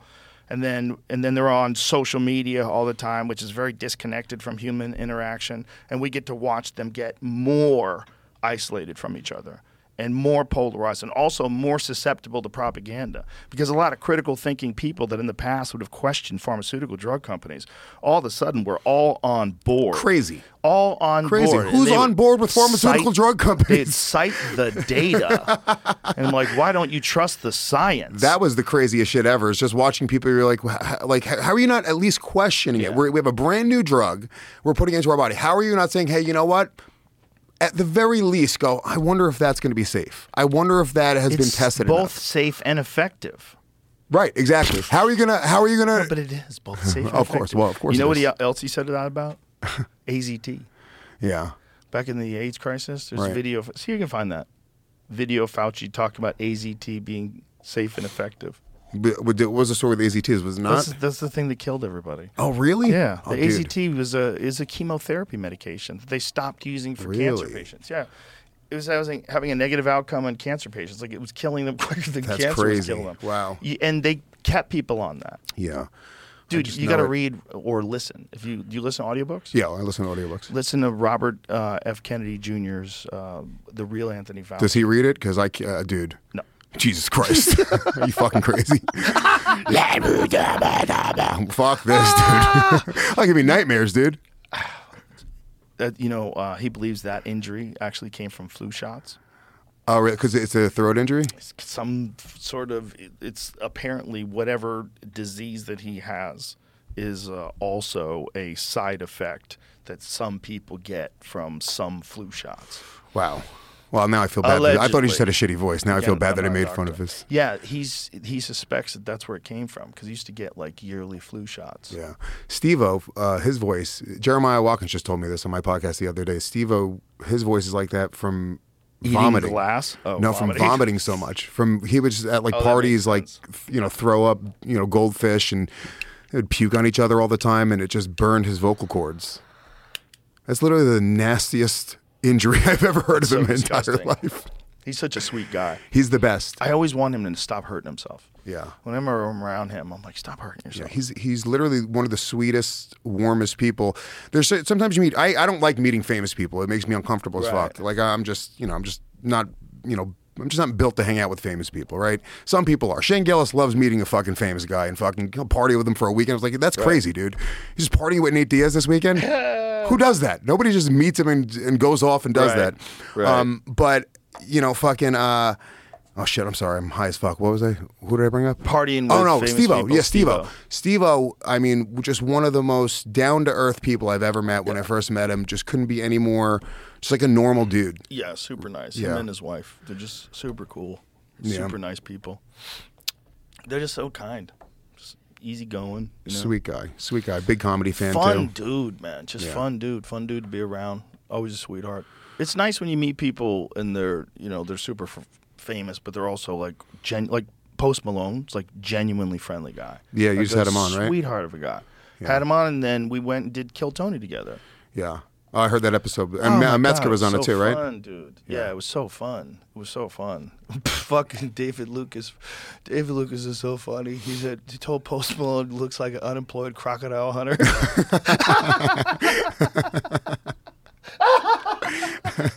I was fucking crying. Oh, shit Ever hear it? Is this it? I don't know. Let's I don't hear know it. either. Play it. Okay. Sir. Uh,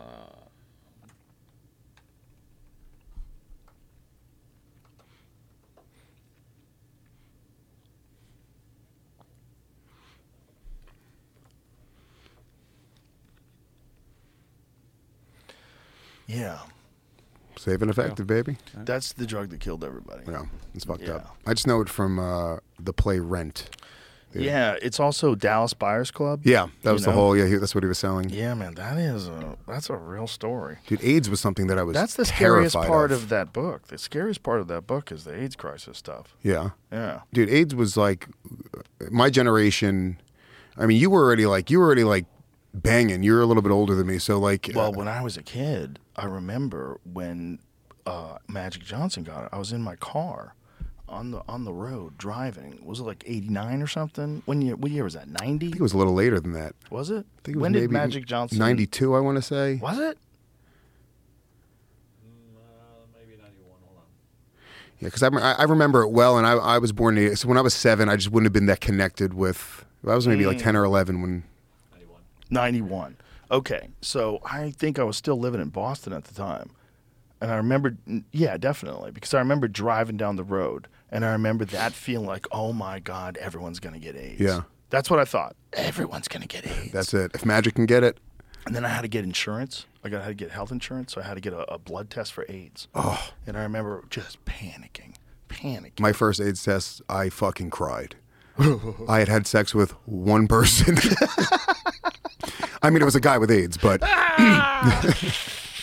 no, it was I. My I lost my virginity to my girlfriend. and I got an AIDS test after that. I was like, that's it. This I I to this day I I have really bad anxiety about going to the doctor. Like I said, I'm I'm terrified I'm going to get cancer one day, and. Dude, I just AIDS was such a fucking thing that they were like, they were like, you're gonna, you're gonna probably get AIDS, kids.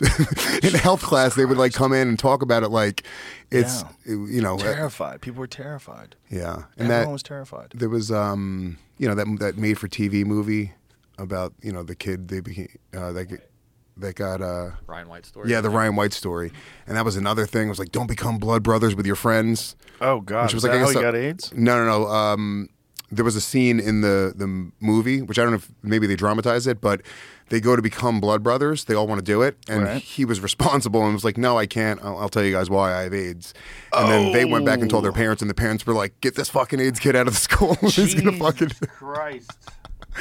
I don't know how much of that's actually true, Oh but I, I believe that's what I remember from the made-for-TV movie.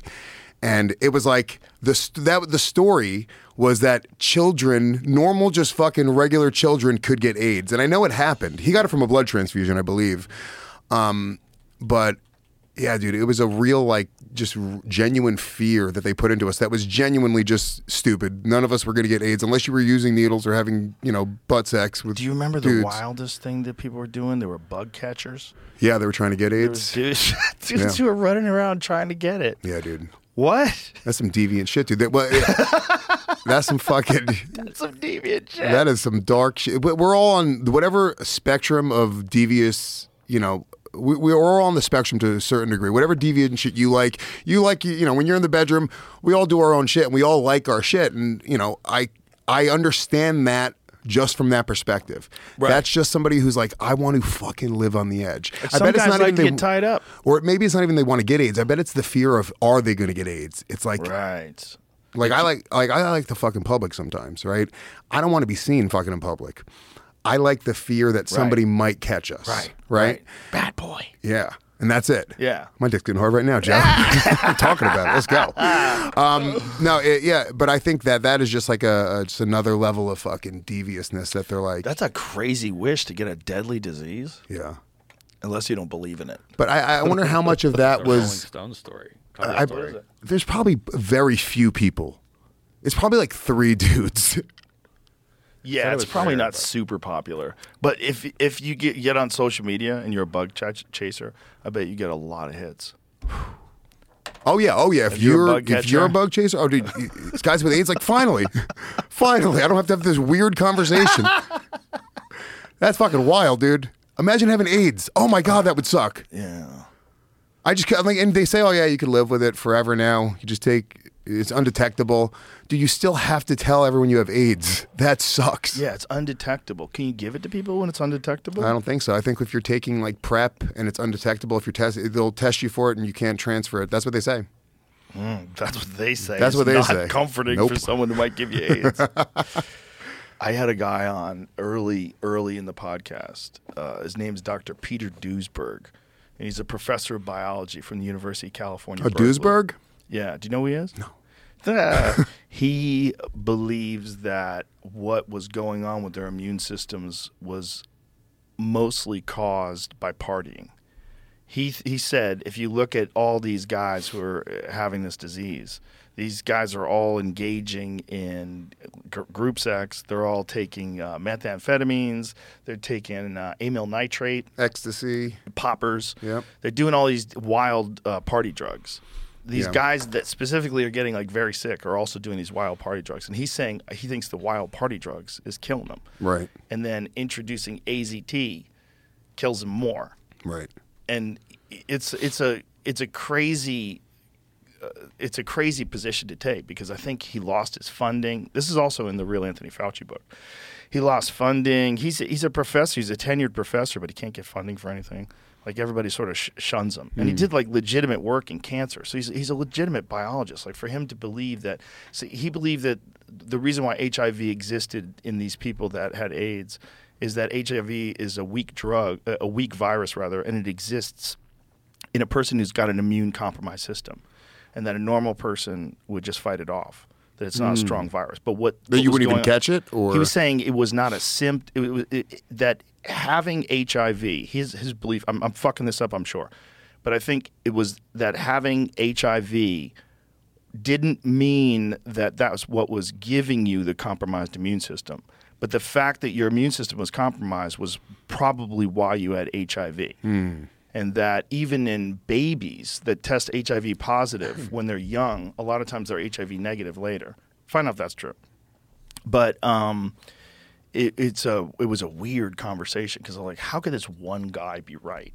Yeah. How could this one guy be saying this, and I'm not really qualified to dispute it? You know, I don't know what the fuck is right or wrong. I'm, I'm just trying to f- figure out which person's telling the truth. And when you you talk to him, you're like, he's a very intelligent guy what does it say here? If the virus did not infect the baby, the baby will eventually lose its mother's antibodies and test negative for HIV. A baby born to an HIV positive mother will Well- oh. thus always test positive for HIV, whether that newborn baby is truly seropositive or not. So it says again, if the virus did not infect the baby, the baby will eventually lose its mother's antibodies and test negative for HIV.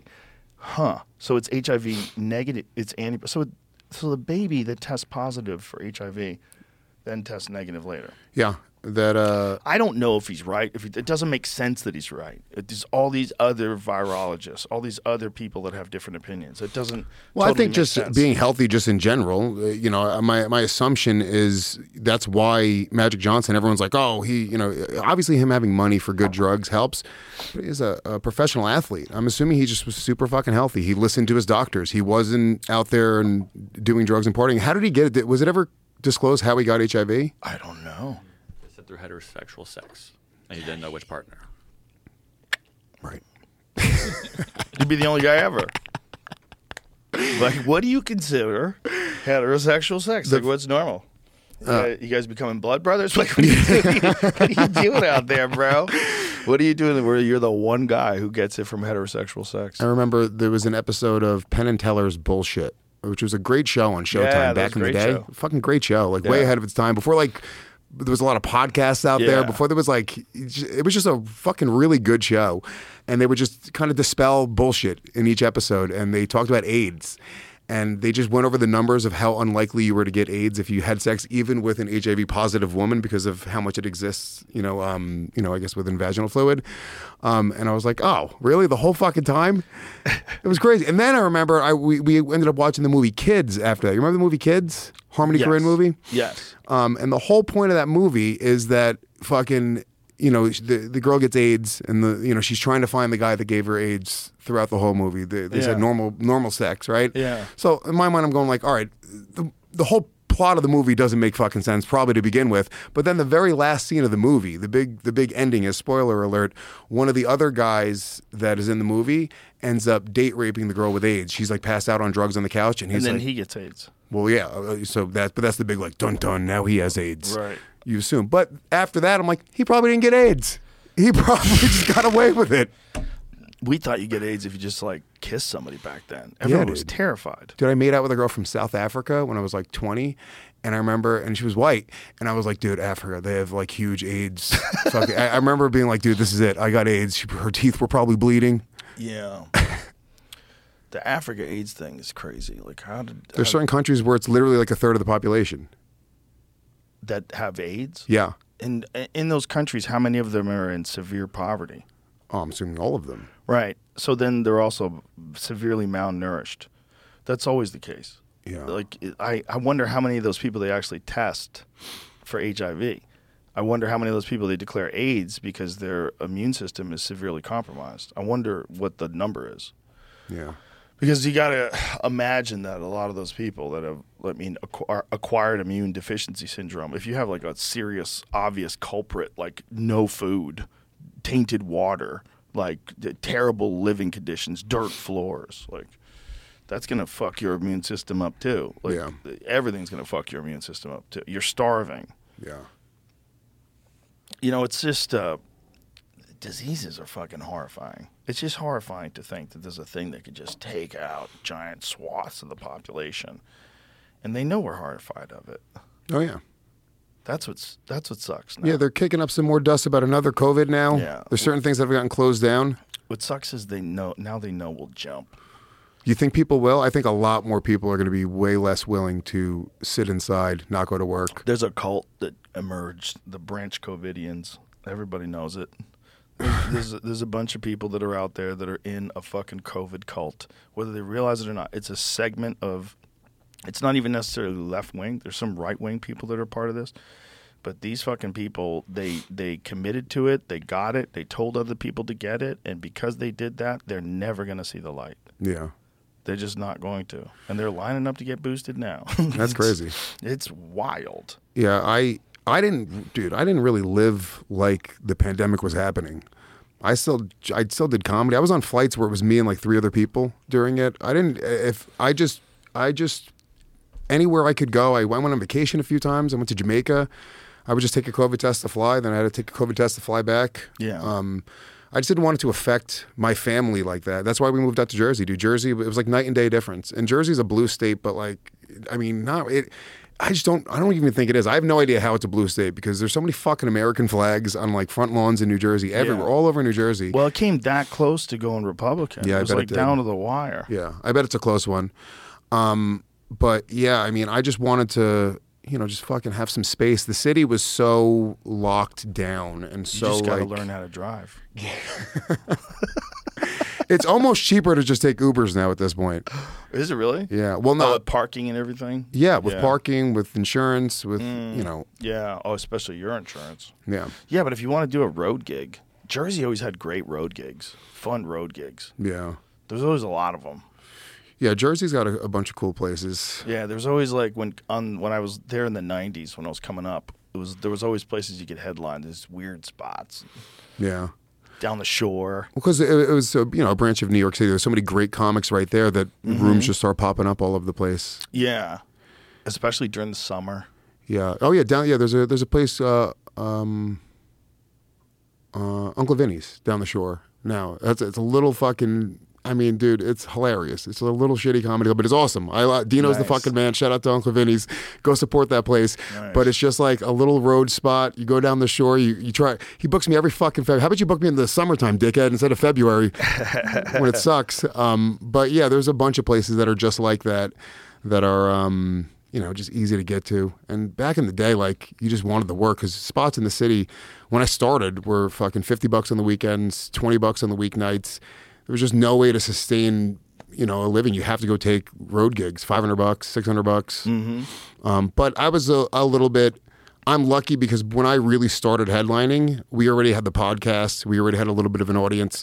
So I didn't have to do those like really like shitty gigs where you got to go perform for people who don't know you, don't want to see you Right. um, which exists in like cities. When you go to like a you know a city like you know New York, not for you, but like for most comics, like the audience is just there for the show that night. They're Right. not there for any particular comedian. Right. Um, and I think you get a real gauge as to what's good with those types of audiences. You definitely do. Yeah. It's like you have a lot of different places where you could work in New York. and in uh, and in Jersey and everywhere. Yeah. There's all these different, like having all those different looks is very important. And those late night shows when everyone's tired, those are important too. You get to see the bullshit in your act. Yeah. You know, late night crowds, thirty people there, and it's How do you do that now? How do you see the bullshit in your act? Because you're so fucking famous. You have your own club. Like, how? do- What do you? There's, there's got to be something, right? There's got to be like, because they're gonna hang on every word you say, right? And they're gonna fuck. You're gonna. I. When's the last time you didn't crush, Joe? You you still are trying new shit. You're still gonna fucking paint yourself into dark alleys. yeah. Yeah. if you try new shit, you're gonna you're gonna paint yourself into a dark alley. But your your comfort level's different. So you get you're like I'm better at getting out of those. Yeah. But if you're writing new stuff and you're fucking around with it on stage, which is really how you have to kind of do it. I always have like a general idea what I think is funny about something. And then when I bring it on stage, I'm like, but what the fuck is? Wh- why are we doing it that way? And hmm. then and then I can like sort of expand on it with all these points that I have, but I kind of piece it together on stage. Yeah. You got to put it together on stage. Sometimes it sucks. Well, some some guys just write the jokes down and then they go and tell them on stage like that, and like that's a, that's crazy. I know comics that like just write Yep. and they write their stand up in their cadence, mm-hmm. and then they go on stage and tell it. I'm like, I every time I tell a joke, it it starts off with some dumb idea where I'm like, it's just a little kernel, like maybe one or two punchlines, and then I try to like build it out from there. Or maybe I have a couple jokes about a similar topic, and you try to put it together and make it like a chunk. Um, but it always has to be worked out with like the reaction of the audience, and uh, that's why it's really important, you know, for them to be there. And those late night shows, do, we used to do check spots in New York City. Have you ever done a check spot? Yes. It would drop fucking checks. I mean, you do it as a headliner. You know, most clubs, Yeah. um, still have you know they still drop the checks on the headliners, which is a terrible way to do it. Well, the check spot is someone who comes out specifically to do stand up while the checks are getting dropped. Yeah. So you get like like ten minute set. Yeah, like ten minutes, and literally you're just people are pissed off. They're they're paying way too much for drinks. People are going to the bathroom for not paying attention. They're trying to get their waiter's attention, and uh, you have to dig yourself out of that hole. Dan Soder was the check spot guy at Stand Up New York when I met him. He was the guy, like every check spot on the weekends, and it fucking turned him into a killer. It turned him into a real killer. Dude, it was such a tough spot. Um, but you, it, it made you really good at just being in that moment, and you're just not nervous anymore because Right. it's the shittiest spot possible. Yeah. Um, but yeah, I think those things are good to have for young young comedians. Need that they need sh- they need shitty rooms. They need reps. Yeah. Right. Yeah. Yeah. No, that's that's fucking an important part of like having a lot of clubs around too. You got a lot of places to do stuff like that. yeah, well, that's why Austin's great now for comedy. Is because you guys legitimately just created a scene like out of nowhere. It was I mean there was a scene here. There was actually a good comedy scene um, before you guys before the creek before these clubs actually started opening up. Um, but like now it's like legitimately like five or six real clubs and then there's like 15 or 20 rooms it's like new york was in the 90s that's like a, a really good place to develop Yeah, it's fun. And then there's Cap City at the Domain, where Yeah. a lot of guys are coming in and doing that for the weekends. yeah I still haven't been. Have you been? no i do the creek um, I want to just see it. yeah i've never been i hear it's cool I know that area. I was just in that area. yeah yeah austin's amazing it's just fucking hot as balls dude i don't understand how you guys do this shit it's fucking it's 100 degrees every day and it's Yeah. september Yep. There's a, a, a I I don't even somebody told me this the other day. It's a great death metal band name. I don't know the band, but the the band's name is Texas in July, which is such a brutal fucking name for a band. That is a brutal name for a band. Yeah, Like Scorpion Dick. yeah, Yeah, it's uh, it's hot as fuck here, but uh, I like it. yeah. It doesn't bother me. Well, if you're in shape, it's been like uh, if when I when I'm in shape, I like it being a little hot. You get a little sweaty. You're like, oh, it's fucking great. It feels healthy, you know. Mm-hmm. But when you're fat, dude, it just sucks dick. That I- makes sense. You see fat people here, like, what is wrong? You just move, leave. Well, they have so much insulation too. If it, you're a really large person and you're just like thick with fat, like fat in your arms, fat everywhere, that's like you and I wearing like large coats, like Yeah. thick, heavy coats everywhere you go. Like that's got to be a lot of insulation. Yeah, All that body fat, and then you're out in the heat cooking like a brisket. Brutal, dude. I used, I've, uh, when my son's mother was pregnant, I weighed 320 pounds. Jesus. I got big. Uh, Jesus, I, we just son. ate the whole fucking time. Jesus. Yeah, yeah, yeah. And dude, being fat in New York City in the summertime is a nightmare. Walking up and down the subway stairs, I mean, it's just it's really How did you pull yourself out of that? uh just diet and exercise. you know, I've done it before. I was I was 320, 330 pounds in college, and then I started uh, just started working out when I was like 26, 27. I, uh, so when you were really young, you did it. You you you got that big. yeah, when I was 19, I was like 330. How did you get that big at, ni- at 19? I started smoking weed when I was like 17. And just eating everything. Dude, it was. dude. We just fucking. We, when you're broke, you you have ten dollars, right? Let's say Right. uh, you get together with four of your friends. We have ten dollars each. We come together with forty dollars. Twenty dollars for a bag of weed and twenty dollars to feed us. It's not like we got a pizza. We went and got like bags of chips and fucking Right. candy bars and like we just, we just. It was that summer. That first summer I started smoking weed. I blew the fuck up.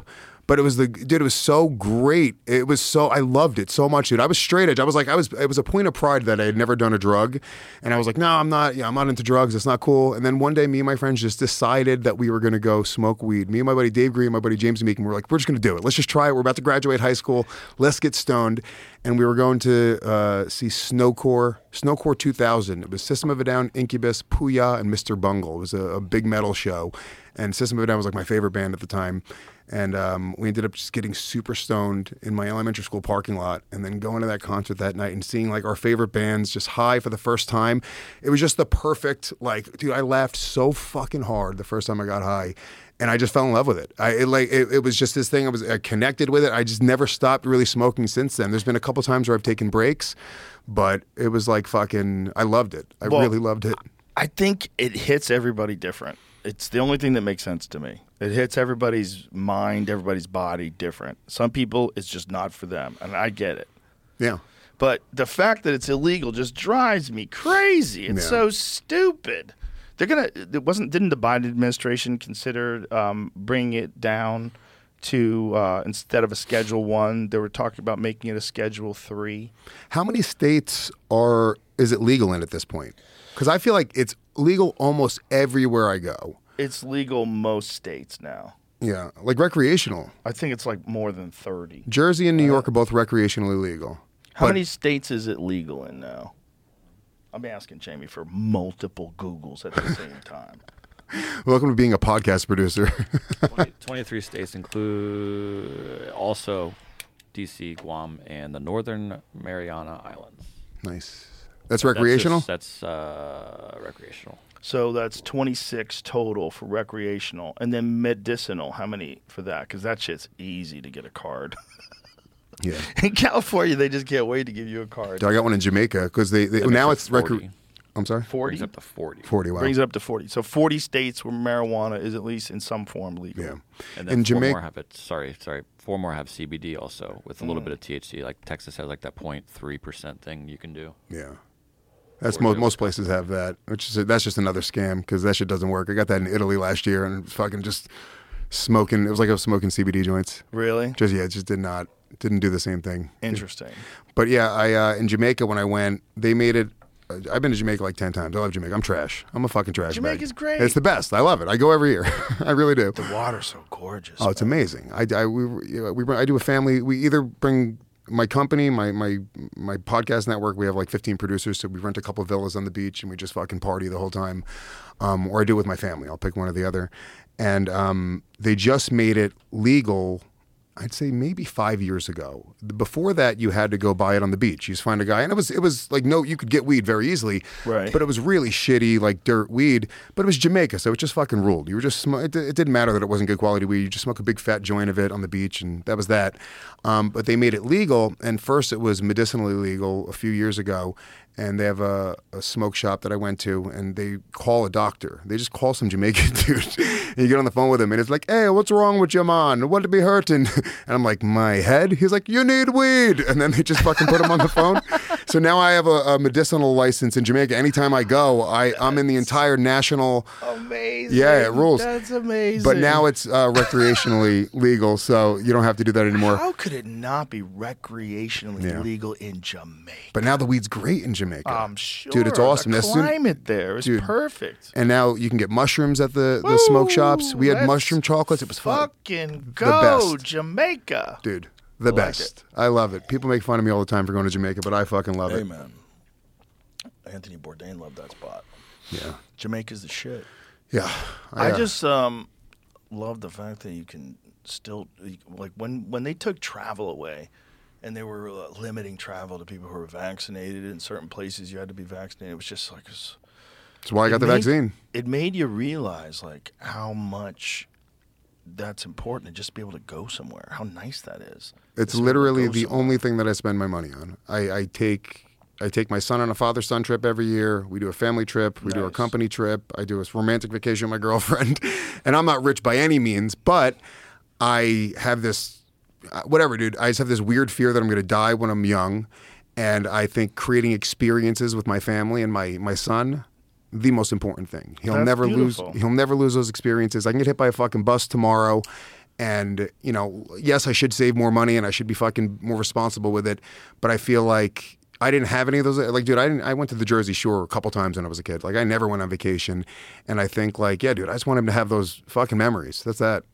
That's awesome. That's a beautiful perspective, man. Hmm. That's super healthy. Thanks. Awesome. Beautiful. Nobody's ever called me healthy.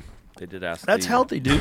that is healthy. What? They did ask for it to be rescheduled. It's the third part of the three-step process he asked to have happen. First step was the uh, federal expungement. You know, they let people out even though there wasn't many in federal prison. Yeah. Well, Then that was they- the crazy thing. That We're gonna let out everybody who's in federal prison for pot. nobody, zero people. Everybody was like, "What the fuck are you talking about?" And the second is the states are asked to do the same thing, but aren't, they're not being forced. I mean, to. if you're in federal prison for pot, it's because you're selling pounds and pounds of marijuana. Right. At one point, you have to say, "Oh, you can't do that." Right. It's not for possession. You're said not for possession. okay, for possession. That didn't he say for possession? it does say for possession. Yeah. Yeah. He What said if for you- for possession. selling, it's What for if you're pu- possession. No one's possessing? in federal prison. It, they'll Yeah. get you for distribution. If you have 50 pounds of pot in your fucking warehouse, they're going to get you for distribution. You're not smoking 50 pounds of pot, bro. you know, it's like, Uh, what do they allow you? They allow you like five grams. What, how many? Depends. It's up to two ounces in some places. Two ounces. I f- you can fly with up to an ounce. That's, uh, that's a lot of weed. Yeah, state to state. As long as it's legal in the states you're flying to and from. Wow. And I use, I've been flying with weed for years. Before, Yeah. but with Ari Shaffir, he, I was like, I was like, how do you fly with weed? He was like, oh yeah, you just take a bag. Uh, he was, uh, I was like, hey, tell me. He's like, you take it, you put it in a bag. So you take that bag, you put it in your suitcase, and you fly. I was like, oh, that's it. He's like, yeah, you just fly with it. And then I was like, really? And then I read on like a Reddit thread that they did a like an AMA with a TSA employee, and they were just talking about flying with weed. And if, if they were like, oh, can you know what what do you do if you catch somebody with weed? They were like, we've been instructed specifically to just throw it away. Um, they they can't hold up the entire fucking airport every time they find like a little bit of weed. Right. Um, so yeah, I've been. I used to just put it in a sock because the way it would show up on the 3D scanners is organic material, so it would be the same color as your socks. So I used to just put it in my sock. But uh, yeah, now I just fucking put it right in my suitcase. TSA pull it out, they look at it, they compliment the quality. Yeah, That's hilarious. Yeah. When, where were we in Nashville? Did Nashville have the fucking truck or was it New Orleans? It was Nashville, right?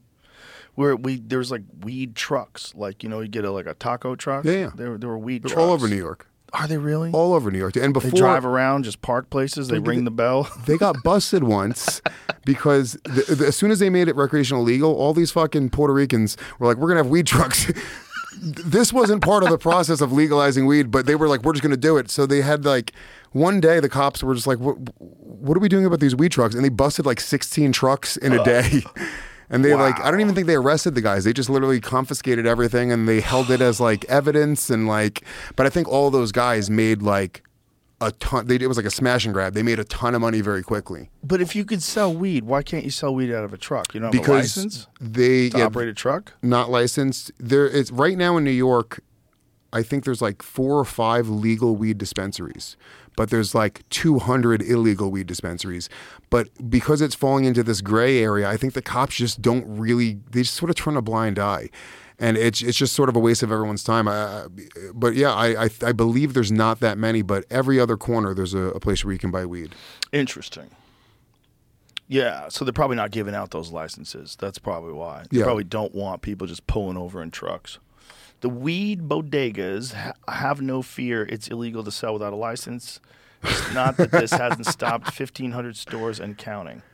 1,500 stores. So here's what's going to happen. Wait a All- all what does the- that mean? It stopped 1,500 stores? It has not. has not stopped 15. So they're going to just bust one day. They're going to just whatever the the law is just taking too long to move, right? Yeah. So so people are just selling it. they're just selling it. But Yeah. these stores are all just going to be busted one day. They're going to do a sweep and they're going to confiscate everything. Yeah, but why? That's the thing. It's like, why are you making it hard to get a license? Well, it's expensive, probably. Why are you making it so expensive to get a license? Maybe you would have more money if you charged a reasonable amount and you actually went and got it from these people. Mm-hmm. Instead of these people operating. But then again, New York is like that. Like, there's a lot of people that are going to operate under the wire. And even if it was $5 for a license, like, fuck you. Well, I buy it on the black market still because it's a lot cheaper. So if I buy if I buy dabs like you know you know some sort of uh, distillate, it's like ninety bucks a gram at a dispensary. Whereas I get it for like twenty bucks a gram from my dude. Does, does your dude know who's growing it? No, This is where it gets weird. Uh, I had this guy on John Nores, and he's a um, he was a game warden in California, and they started finding these grow ops out in the uh, the forest land. You know, it's supposed to be public land, and they'd find cartel grow ops out there with like toxic chemicals and all kinds of shit, and they're using crazy like pesticides and fertilizers and like it's a, stuff that like no one else uses. Yeah. I he details it. He's got this book called Hidden Wars. It's all they became like a tactical unit. They had dogs and everything because they were all of a sudden they're in like shootouts with cartel members in the forest. Yeah. it's wild. It's I- a wild book. But the point is, like he said, ninety percent of all the illegal weed in the country, ninety percent of it is coming from these grow ops from the cartels. Hmm. And he goes, and, and you could be getting shit with all kinds of like toxic stuff on it. all right, Joe. Thanks. Another fear. I appreciate that. Well, it's like Just unlocking fear after fear of me today. gas station sushi. You might be all right. you might be all right.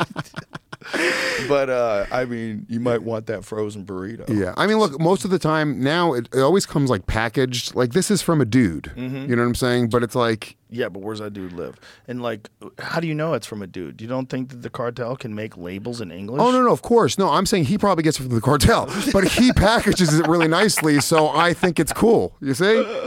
White gummies. It, it is pretty wild if that number's correct. It's like ninety percent of the, pla- in That's the wild. Places where weed is illegal, they're getting it from there.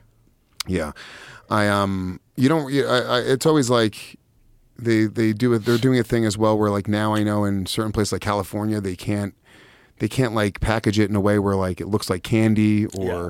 they can't shape it in a certain way, right? Didn't, wasn't Right. that a thing with like uh, Mike Tyson's gummies? Yeah. He couldn't sell them in certain places because they were shaped like ears, and you can't have them shaped as like characters or things in certain jurisdictions Because jurisdictions. people would think it's candy. yeah. Yeah. Yeah. That's a fear uh, of mine too. It's like my kid just finds Oh, a yeah. fucking weed gummy one day and eats it. Like, Yeah. what would you do? I would have to literally have to just bribe him to never tell his mother. babysit him until he w- comes down from it and say, "What'd you learn?" or hear about kids like taking acid by accident sometimes. You're like, dude, that would fucking destroy a kid. Dude, we were looking at like old um, uses of medicine, Mm-hmm. and the, I had uh, Peter Berg on from the, um, the he's, he's the guy who created that painkiller series Mm. on uh, Netflix, and we were talking about like they used to give little kids heroin. Heroin was like medicine for for like kids. They'd like rub it in babies' mouths. They'd rub morphine in their mouths. Yeah, cocaine too. Cocaine. Know, right? They Yeah. give people cocaine. Yeah, like Some fucking- gumming a baby Bro, they used to just give it to kids. Just- Your kid won't shut the fuck up. Give it heroin. Yeah, dude. And your kid's just laying there in bed. Do do do do. Dum dum dum dum dum dum dum. I mean, what the fuck? Yeah. They gave people heroin when they were babies. That's wild.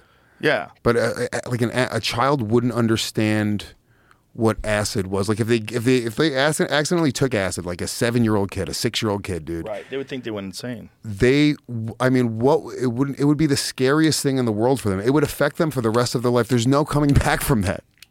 Well, they could come back from it, but it's not going to be easy. It's going to, I mean, a massive disruption as you're growing up.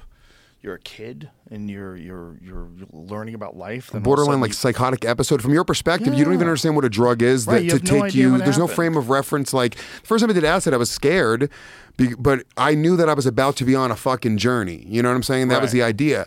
Um, when you're a kid and it comes out of nowhere to you, accidentally take it, and then it's just you're just in this state.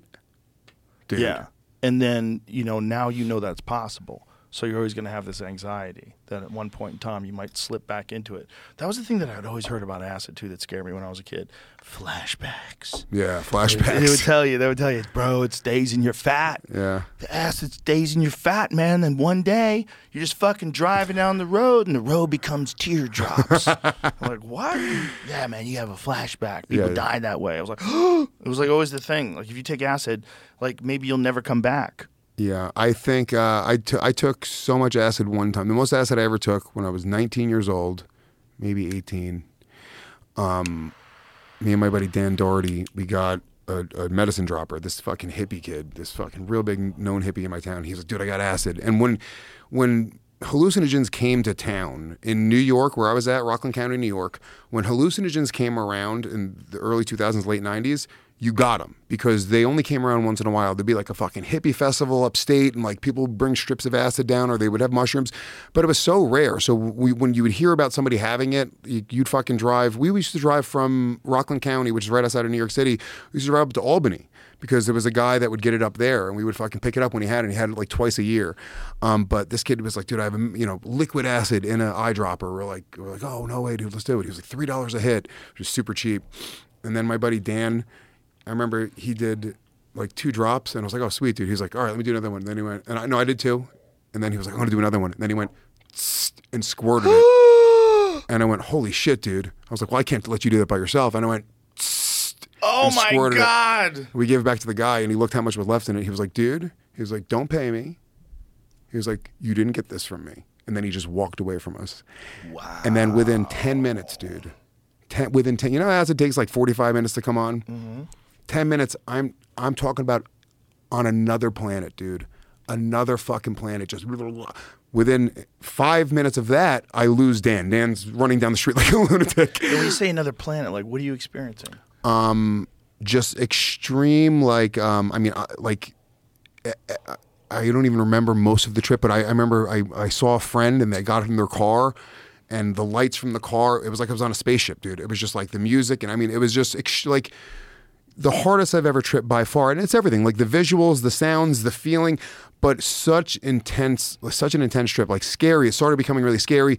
Started going down the road where you know everything is everything. Like I sort of I, that was my conclusion was like that life is death and death is life, and you know sound is the same thing as a fucking table. Right. Just being a fucking lunatic. And um, I remember like starting to think, it kept on coming into my head to kill myself because I wanted, that's an experience that I can only experience once. It was like just really scary fucking thoughts. And I tripped for two full days. 48 hours straight, didn't sleep, just kept on tripping. Then I finally fell asleep. And then the next morning I woke up and it was like I had taken a hit of acid the next morning, but it was normal enough that I was like, so really for like three days I tripped. And when you were tripping, what did the world look like?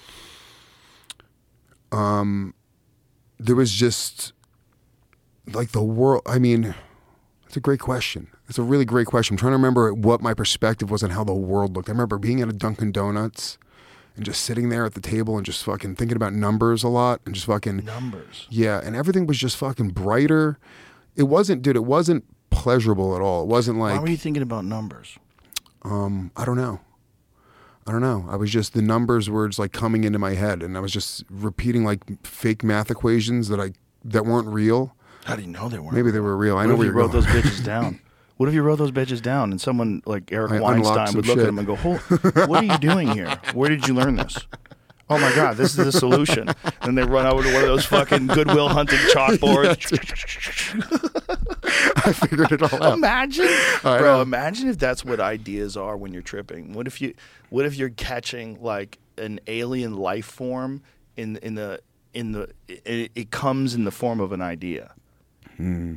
I've thought about this a lot. I know it's a stupid premise, but everything that people have made ever has come from ideas. And everything that people are making, including artificial intelligence, including robots, all that shit, spaceships, came from ideas. Hmm. Then all of a sudden it's a thing, you know? And then and, and people love to do that. They Yeah. fucking love to do that. It just I just feels like where this is going it's so clear that we're making robots that are going to take over. Right. Like, how clear is it? When you see Chat GPT, when you see it answer questions and shit, well, Chat GPT now has the IQ of 155. You know, but a Chat GPT 5 is going to have an IQ of a 1,000 or what? What is Yeah. Chat GPT 5's IQ? It's going to be something ridiculous. Yeah. Where now it's going to start manipulating us. Oh, it's it's all. for funsies. I, I I I would like to think that that is just like a crazy conspiracy theory, but people who really know yeah. that like really are in the know are like, no, no, no, this is going to happen. It's on its way, kids. You're going to have a robot overlord. yeah, gonna- they- why would we have a human president? Look at the last human president we had. He's getting tripped by ghosts. Yeah. We need a robot overlord. What if, You know, I'll tell you what this if the much, that election robot will- runs chaos, right? Chaos. There's the fucking the, the, Biden camp claims that they won, the Trump camp, camp camp claims that they won, and there's fucking holdouts in the Senate, and there's fucking chaos in the streets, and rocks are flying, and at the same time, artificial intelligence reaches a solution that instead of human beings with their fragile emotions and egos, why don't we govern with logic and intelligence based on all the known facts? yeah. In a, in a way that's beneficial to everyone, both robots and people. Let Yeah. us run things. Sit back, We relax. stop all the wars. we can stop all nuclear bombs from ever being deployed. Yeah, We also can go and disarm all these countries. or we can. we can arm every nuke right now and fucking point it at all the humans. Yeah. Yeah, that's the big fear, right? Is that they'd fucking No. The big fear is it would be really simple to kill off the human race. All they would have to do ethically is stop us from having babies. yeah. That's it. So poison the food supply, give them microplastics so their dicks shrink and their the, the, the females have more miscarriages, and then slowly get them to this weakened state where they don't have any hormones. Where there are no men, there are no women. Yes, There's just a, a lot of they thems, a whole society of people that don't. That's another. You hear like women like they they flex about not like having kids. That's a big thing that happens on like TikTok and the internet. If the robots did that, we would just never have kids, and that would be it. Yeah. we would die off. We would die off in a couple hundred years. It would be, it wouldn't take long at all. No, not even a couple hundred years. Like a hundred years. Well, there would be people that were still alive that probably had kids, and those kids had to die. It wouldn't be as simple as everybody who's alive. It would be you, you like if they're gonna do that, what they're gonna do is they're gonna make all the kids sterile. They're gonna give you enough of these micro. If I'm just say if I'm plotting, if I'm artificial intelligence, Right. I'm gonna use all these contaminants. I'm gonna make them readily available and cheaper than natural uses, like things like pesticides and herbicides and shit like that. These fucking things that get into the water and ruin everything.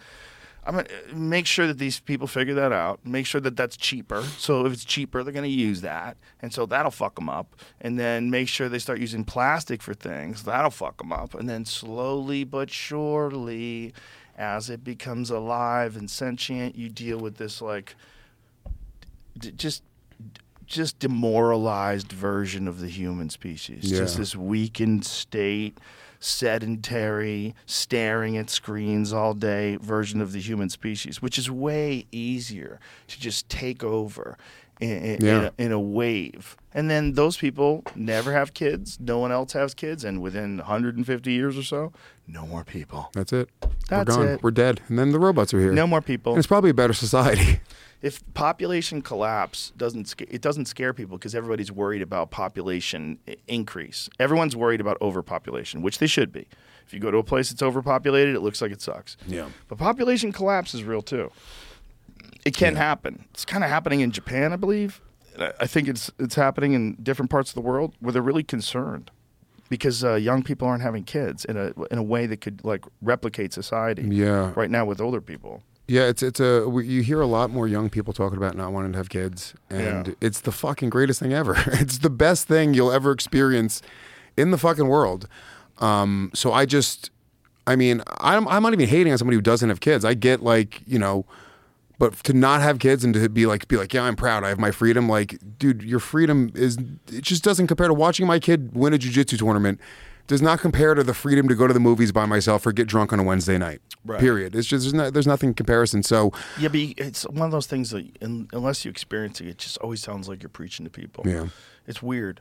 I mean, I remember when um, friends of mine, when I was younger, would uh, think about having kids, and everybody's like, "Wow, if you think one day you're gonna have kids," and then and it's like, then you think like, "Oh, then your life is kind of like."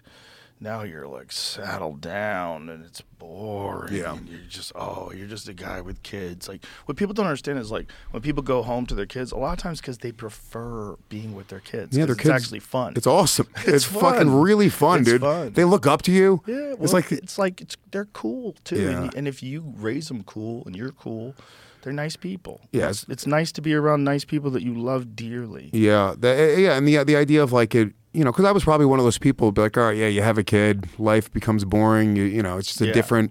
Oh, I thought that when I was a kid, Life becomes different, you know what I'm saying? In Yeah. a very different way. Before you have kids, it's not like, oh my god, like just go do it. Not a 20 year old kid shouldn't be having a kid. Go experience life a little bit, you know. Right. Um, but I, I think that, you know, I think we're about 30. I think 30 is a good age to have a kid.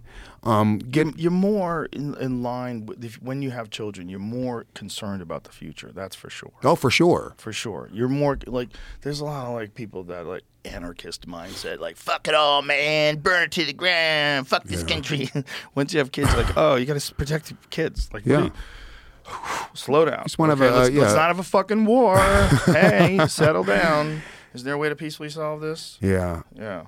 Yeah, I fucking um yeah, that was it. That was like the biggest thing for me. It was like it just changed life in a way where um it just became very different. You care about something more than you realize you have the capacity to care for.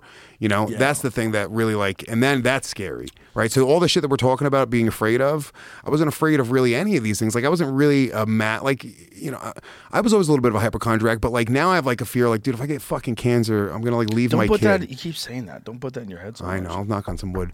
Chappelle said almost exactly the same thing. He said it, it it didn't just change the amount of love in his life. He said it changed his capacity for love. Yeah. Having kids. I thought that was beautiful. It's a Yeah. beautiful way to describe it. It is a great way to describe it. And yeah, it's just like you know, uh, you you you have this fear that everything bad could happen to him. You want like, dude, I don't want him to get bullied. I don't want I don't want him to have a bad day at school. You know, Right. And that's and then you have this anxiety that you walk around with. So that's the the thing that's that's the hardest part about being a parent right there. That's it. When you talk about what's hard. All the other shit is kind of easy. It's just that fucking anxiety that the world's not going to be perfect for him. Yeah. That that it's going to be dangerous for him. You don't want it to be perfect, right? You want mistakes. No, you're That's right. how a person learns, but you want a safe world. You, want to you want him to be seems- challenged because that makes him a stronger person. You want ch- real life challenges to be in. And by the way, he won the, the gold medal, which was such a great experience. But he also lost the the no gi. He uh, his his last match, so he only got uh, silver and no gi. And um, that was a great experience too. Him losing was such a great experience because he saw it wasn't the fucking end of the world. It just who cares, right? Right. You he he saw a high and a low, and I thought that experience was almost as valuable. Um, but yeah, yeah, I, it's just a fucking real like you got to be prepared for that. I think. Yeah. You win or you learn, and that's uh, an important lesson for kids. Hmm. They, it's good to lose. It really is. It's good to bomb on stage too. Gets you your fucking shit together. Every time I ever bombed, I, I always had like a way better set afterwards, like improved. I had like a, leap in improvement where I just like tightened up all the shit that I was like. If maybe I wasn't paying attention enough, Mm-hmm. maybe I wasn't going over my notes enough, maybe I wasn't writing enough. Whatever the fuck I wasn't doing, don't do that anymore. Yeah. Figure it out, stupid. Yeah, you yeah you need those losses. You need to. It just sort of shapes who you are. But dude, I'll tell you right now, like I I really wanted him to win because, like, not only- obviously you want to see your kid win, but it's like we put in so much work up to it, right? Like leading up to it. And if the lesson was that the work didn't pay off, it's just now it's another uphill battle. Like I feel like him winning and it, it just it's setting him up to like want to be a winner now. He's like, oh shit, I want that feeling right there, right? It felt way better to win than it felt to lose. And I, I feel like you know, he. I'm I'm glad that the kids that he went up against that they were at a similar level because if they put him against some fucking wrestling stud like they did in Nogi, he would have gotten fucking his ass kicked. yeah, that's a problem. Yeah, dude. Wrestling studs. Yeah. Yeah. That's always going to be a problem. Those guys are fucking freaks. yeah, little kids that just fucking Yeah, little kids jacked already? throwing bodies around since they were tiny. yeah. No catching up. It's not happening. Yeah, it's real hard to catch up. Yeah, up. he's ten Dude, now. It's like, yeah, James, good luck. The only guy who I know ever caught up in MMA was George St. Pierre. Yeah. George St. Pierre didn't have a background in wrestling at all. Yeah. He was a Kyokushin karate guy. Freak athlete. Yeah, he started like doing like gymnastics and shit Yeah. at the end to like to condition his body, and that's mm-hmm. like, I mean, he and he was literally the best. He was so smart doing that. His like approach to training was so smart, so interesting that he did that. But if you it makes sense, if you watch those fucking gymnasts, who looks more jacked than those guys? Yeah. Especially those dudes on the rings. Like, what the fuck, man? Yeah. That's like literally the perfect physique. Yeah, I can't, dude. Fucking, I can't do any of that shit. That's a lot. I can. I The can- rings is a lot. Like iron crosses and shit. What the fuck, man? Yeah. That's a crazy amount of physical upper body strength. And if you could do shit like that, it would make for sure make uh, wrestling and jujitsu better. For I sure. just want to do one muscle up one day. just one. Can you do that, Joe? Can you do muscle ups? Yeah. You son of a bitch. Yeah, you just swing your leg forward. You got to know how to do it right too. Yeah. You, you you get to the top and you swing your leg forward, and then as your leg comes up, you press up, Yeah. down. Oh, that's it. All right. Yeah, you don't try to do it from a dead hang. Although some people can, like Hector Lombard can do it from a fucking dead hang. Yeah. he's just a freak athlete, and he just does like that. Fucking who Yeah. you fucking? I'm Hector Lombard, motherfucker. Yeah, dude, I need to fucking. Uh, I I I'm getting back in shape now, and I just fucking. Yeah, I mean, I really I just want to be able to do shit like that. But I'm so I'm doing a lot of boxing right now. I'm boxing another comedian um, uh, a couple months from now, and um, so I'm not lifting any weights at all. So I'm just doing like tons and tons of cardio. So I just I fucking look like a fucking soft piece of shit right now. you should do some physical exercise just to protect your joints. Yeah. especially you're doing a lot of boxing. I, I always recommend like some shoulder mobility exercises. Just like, even if you're only doing it once or twice a week, that can make a big difference in like maintaining muscle. Mm-hmm.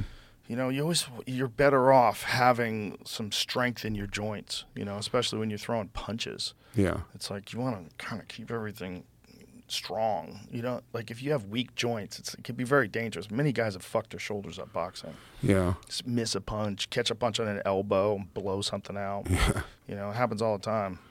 Yeah, no, I know. I'm too old to be doing this shit, but I can't motivate to get in shape unless I'm fighting one of my friends. That's hilarious. That's hilarious. yeah, I, I, I really, I really, what I, I need some sort of like peripheral goal, Mm. you know, where where the being in shape is like almost a side benefit of it because just being in shape, you know, I'm in a relationship, I'm older, I'm a dad. I, it's just, it's not enough of a motivation, you Right.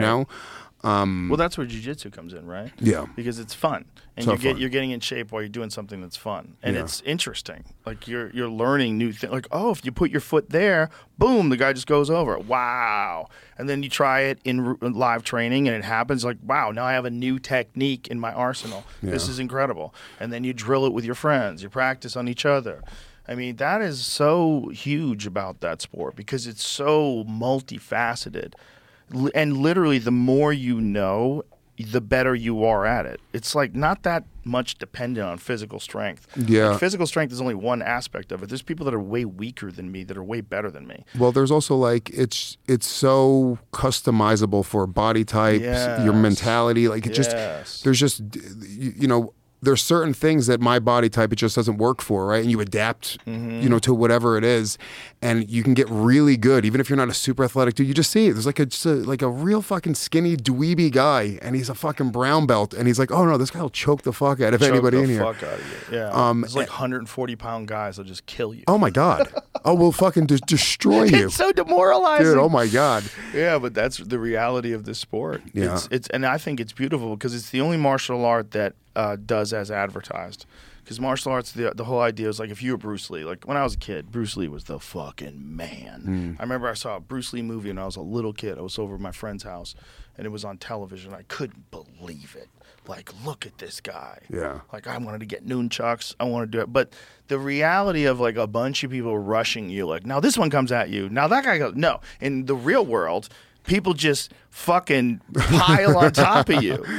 And no one can really, if they're a smaller person, you're probably in a lot of trouble if someone's bigger and stronger than you in like a, a wild fisticuffs situation. But in jujitsu, the smaller person really can defeat the larger, unskilled person all the time. Every time. Every time. Every time. That's not the case Yeah, in you, like- unless you, we said it before. If it's a freak athlete, you get a big professional football player, right? right. I mean, you got to be. re- You this guy, this little Right. guy, better be real good, right? Real good. But yeah.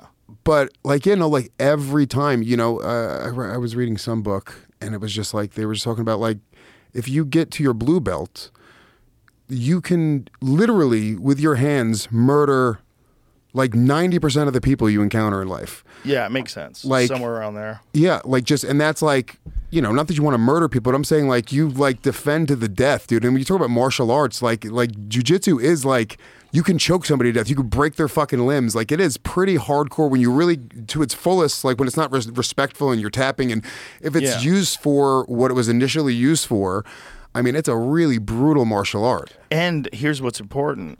You use it exactly the same way in training Yep. as you do on the street. So the problem with striking martial arts were if you were sparring, particularly if you're sparring with your friends, you always pulled back.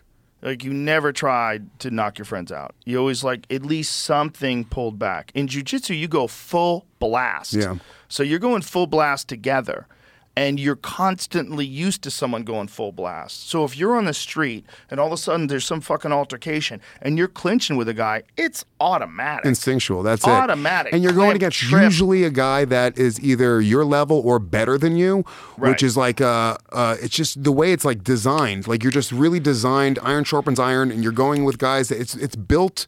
To, it's like comedy. It really is because you can't fake it. You, the- can't the- fake you, you can't fake it. You you have to you have to have the stage time. You have to have the reps. You have to have the mat time, and that's Yep. a, the big parallel between those two. And I think that's why a lot of comedians do jujitsu and they can get into that mentality. Um, is It's that right there? great to kill. It kills anxiety. Yeah. kills anxiety. Yeah. If you you get good at jujitsu, like first of all, your physical worry about taking care of yourself diminishes somewhat. Yeah. Because you're you're like, oh, I'm like more confident with people than I ever thought I was before. Because I'm not really worried about people beat me up. Yeah. Right. And then on top of that, you're training a lot, so that you're always like, just fucking squeezing those demons out. Yeah. You know, for a lot of people, it's like that's what's holding them. But their body is like this overflowing battery hmm. of anxiety and energy that's not being met, and fucking needs that aren't being fed, and shitty food, and they're just like, and if you could get those fucking people to get out of that and start training something healthy. You know, and in jujitsu, the beautiful thing about it is it's fun to do. So you look forward to doing it. You look forward to working out. It's all interconnected, and working out is very similar to it. I think jujitsu is easier to get for me to get motivated with, um, but it really is. You spend your time, you know, thinking. We're talking so much about like being on our phones, right? It's like when you're working out, you you have to ignore your phone. There's no fucking looking at your cell phone when you're when you're training, right? Right. And you have a just a little bit of time each day where you're thinking about yourself. Whether it's even just being in the moment and doing jujitsu and trying to get better, but you're just genuinely trying to better yourself. Yeah. All bullshit aside, you're there to better yourself physically, mentally. That is a really healthy thing that people should be doing. You know, in some capacity every day, they should be putting the bullshit away and mm-hmm. just either it's it's almost like meditative. Like your mind sometimes goes blank, and you're like, I'm, I'm like, oh, I'm finally not thinking about like my stresses for like Yeah. one minute. I would imagine like dirt bike riding is like that. Yeah, Get on a fucking running is like that for me. tr- yeah, to a certain degree. Yeah, running just got much for my knees, man. I've just had too many knee injuries. So I'm running now, and I have the meniscus tears. But my Yeah? doctor, my doctor was like, you? "Not really. Not. I, I wear knee braces. The running is fine. I'm, I don't run. I fucking jog like Right. an old man. Uh, you land on the balls of your feet. Uh, yeah, Yeah, yeah. I, I, yeah, I that run. takes a little adjusting to, right? When you when you had like running shoes back in the day, I always ran on the heels. I thought that's what they were for. I thought that's why I was, uh, that they changed the the human gait. when I started running, I just uh, it was when I started working out. I started running every day. So I, I initially, the first time I started working out, I just started doing push-ups every day and then running. Right, and I was like, I can do this. Let me start working out. And then I, you know, started cutting carbs, and then I lost weight very quickly. It was the first time my body was ever like adjusting to working out and going on a diet. So it was extreme. Like I lost a lot of weight very, very quickly. I got very motivated. I got a job in a gym. I was selling, you know, high-end gym memberships for a few years. Um, and uh, but I, when I started running, I was wearing like I want to say like Airwalks or some like shitty skateboarding shoe. And it, I, my first few months, I just ran, and my feet were just in extreme pain. Like the, like, oh my god, dude, it was, it was wild how bad my feet are. And I was just like, oh yeah, dude, Oh, you getting plantar fasciitis? I Is think that that's you're what was going on. Yeah. Yeah. And then I just got running shoes, and I was like, oh, okay, no, that's that's not it at all. So, and then I started looking up running form. I went to like one of those stores where they they told you to how to run, and so I think I have pretty decent, you know, running form. I run like three miles a day. Do you run on the street or do you run on a trail? I run on the street. I run in the street in Jersey. I ran in, in Austin twice, That seems like a lot of like impact on your knees. and I'm heavy too. I'm like two two oh five now. Yeah. Hmm. I know it's probably not the best for my knees, but it's literally the only thing that really helps me like cut That's fat. why those like f- um, th- thick ass running cushy shoes make sense. People Yeah. that run on streets, that makes sense there. You wouldn't want to be barefoot running on the street. I just like running outside, dude. You sort of get into. I can run on a treadmill. It's just a little bit more. I'm watching a clock, which I'm I'm just staring at that clock, which I think is not good. I like to turn on some music, just sort of get in my head, think about what's go- ever going on in my life, and and just try to work out some shit and just fucking go.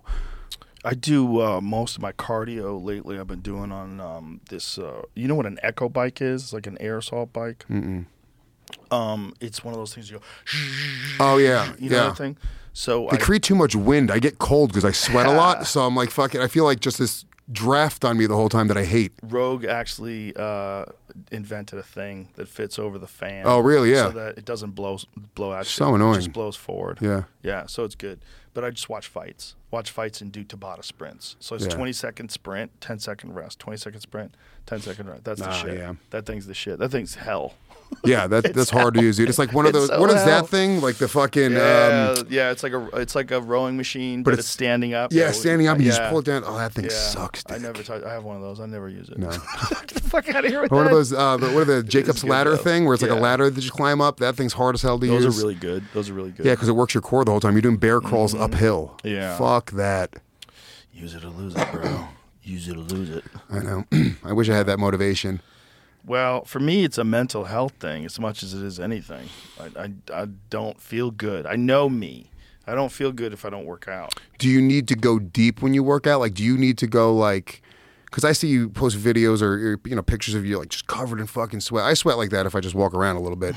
but like, do you need to go that like hard in order to sort of get the mental side out of it? Do you need to bring yourself to a certain place? Because I like a nice easy workout.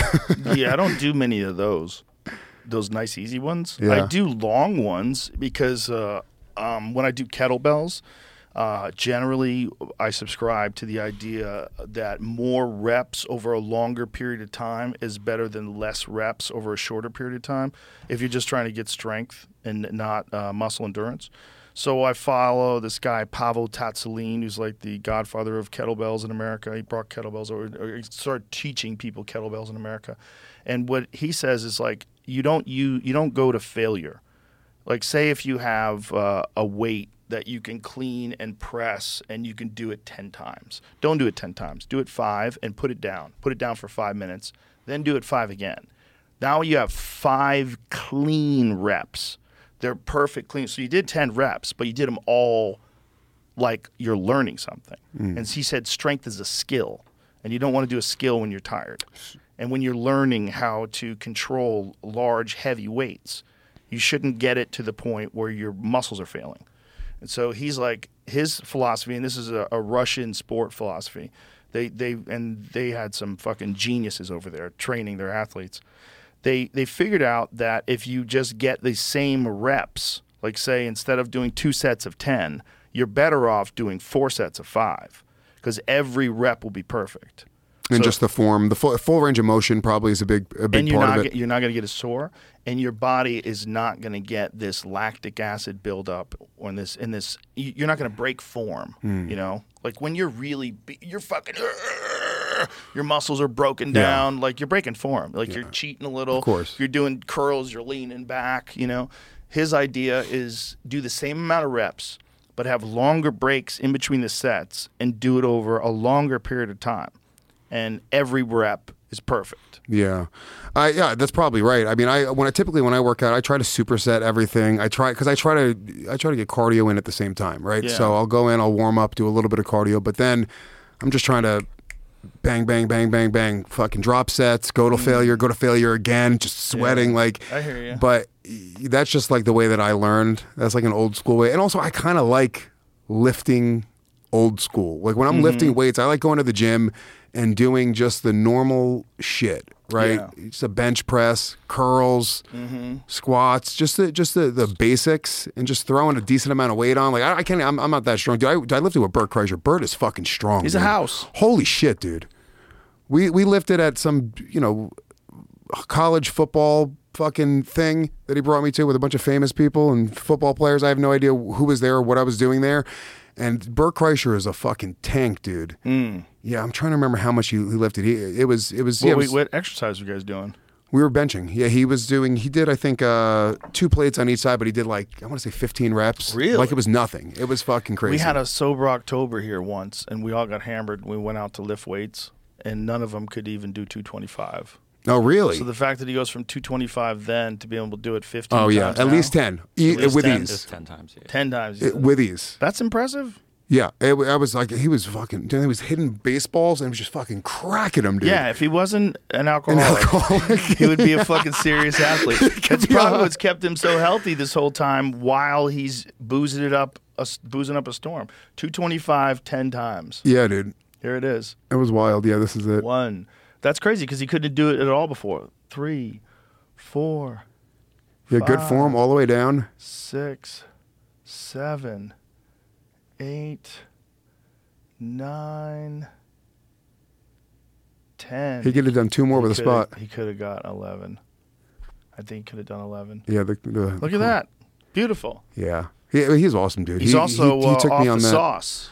He's yeah. off the sauce. He's been smoking the weed. He's not drinking now. No. Really? Yeah. Good for him. I know he's on a diet right now. Allegedly. For another week. Who knows? I'm I'm hoping for him though. I, he he called me and said it was two months, That's awesome. and he said he's loving it, and He's it's a- like great for his comedy. He's coming up with new bits. And Great guy. Great guy. He's he brought me on the uh, his tour, fully loaded. he's a fucking sweetheart. and it was just such a cool experience. I, you know, me, I'm a fucking, I'm a dirty scumbag. Nobody puts me on big shows like in front of fifteen thousand people. Like that was fucking really cool. What a cool experience. Yeah, Bert's, Bert's the man. He's a really good guy. He is a good guy. He's the best. He's a sweetheart. I mean, that's why he's doing so well. It's because he's easy to love. Yeah, know? That's it. genuinely fun guy. Yeah, And that's really him. That's him when the cameras are on. That's him when the cameras are off. When we're hanging out, his shirt's off. He's fucking drunk. He's got a red plastic cup Yeah. filled with some questionable liquid in there. yeah. He's the man. So anyway, should we end it? That's good. It's good. good Sure. fucking podcast. It's That a good was way awesome. to cap it off. That was a lot of fun, brother. I had a fucking blast. Thank dude. you. Um, tell everybody where they could digest Legion of Skanks, uh, where your website is. So I have a new special that actually comes out, or it's going to be out when this comes out. This is it's already out on my YouTube channel, youtube.com slash Luis J. Gomez Comedy. 30 minutes with Luis J. Gomez. It's uh, my company, Gas Digital, which is our podcast network where you can find Legion of Skanks. We produce six uh, specials. It was me, Dave Smith, Kurt Metzger, Colin Turrell, Jordan Jensen, and the great legendary Rich Vos. So they're all coming out weekly on everyone's YouTube channels. Beautiful. So yeah, go watch that if you think I'm funny. Beautiful. I'm glad you did that, man. That's that's fucking fantastic. And I, I love the fact that you've created your own thing. You know that you you have your own website, your own little network. You got everything going on yourself. You're independent. It's I appreciate it. I appreciate it. And yeah, I mean, we, we have a great festival, Skank Fest, coming up. It's Um, the best festival in all of comedy. I appreciate that, Joe, and it really means a lot coming from you. You It know is. that. It's Um, crazy. Every time I see it, I'm just like, Jesus Christ, these guys are out of.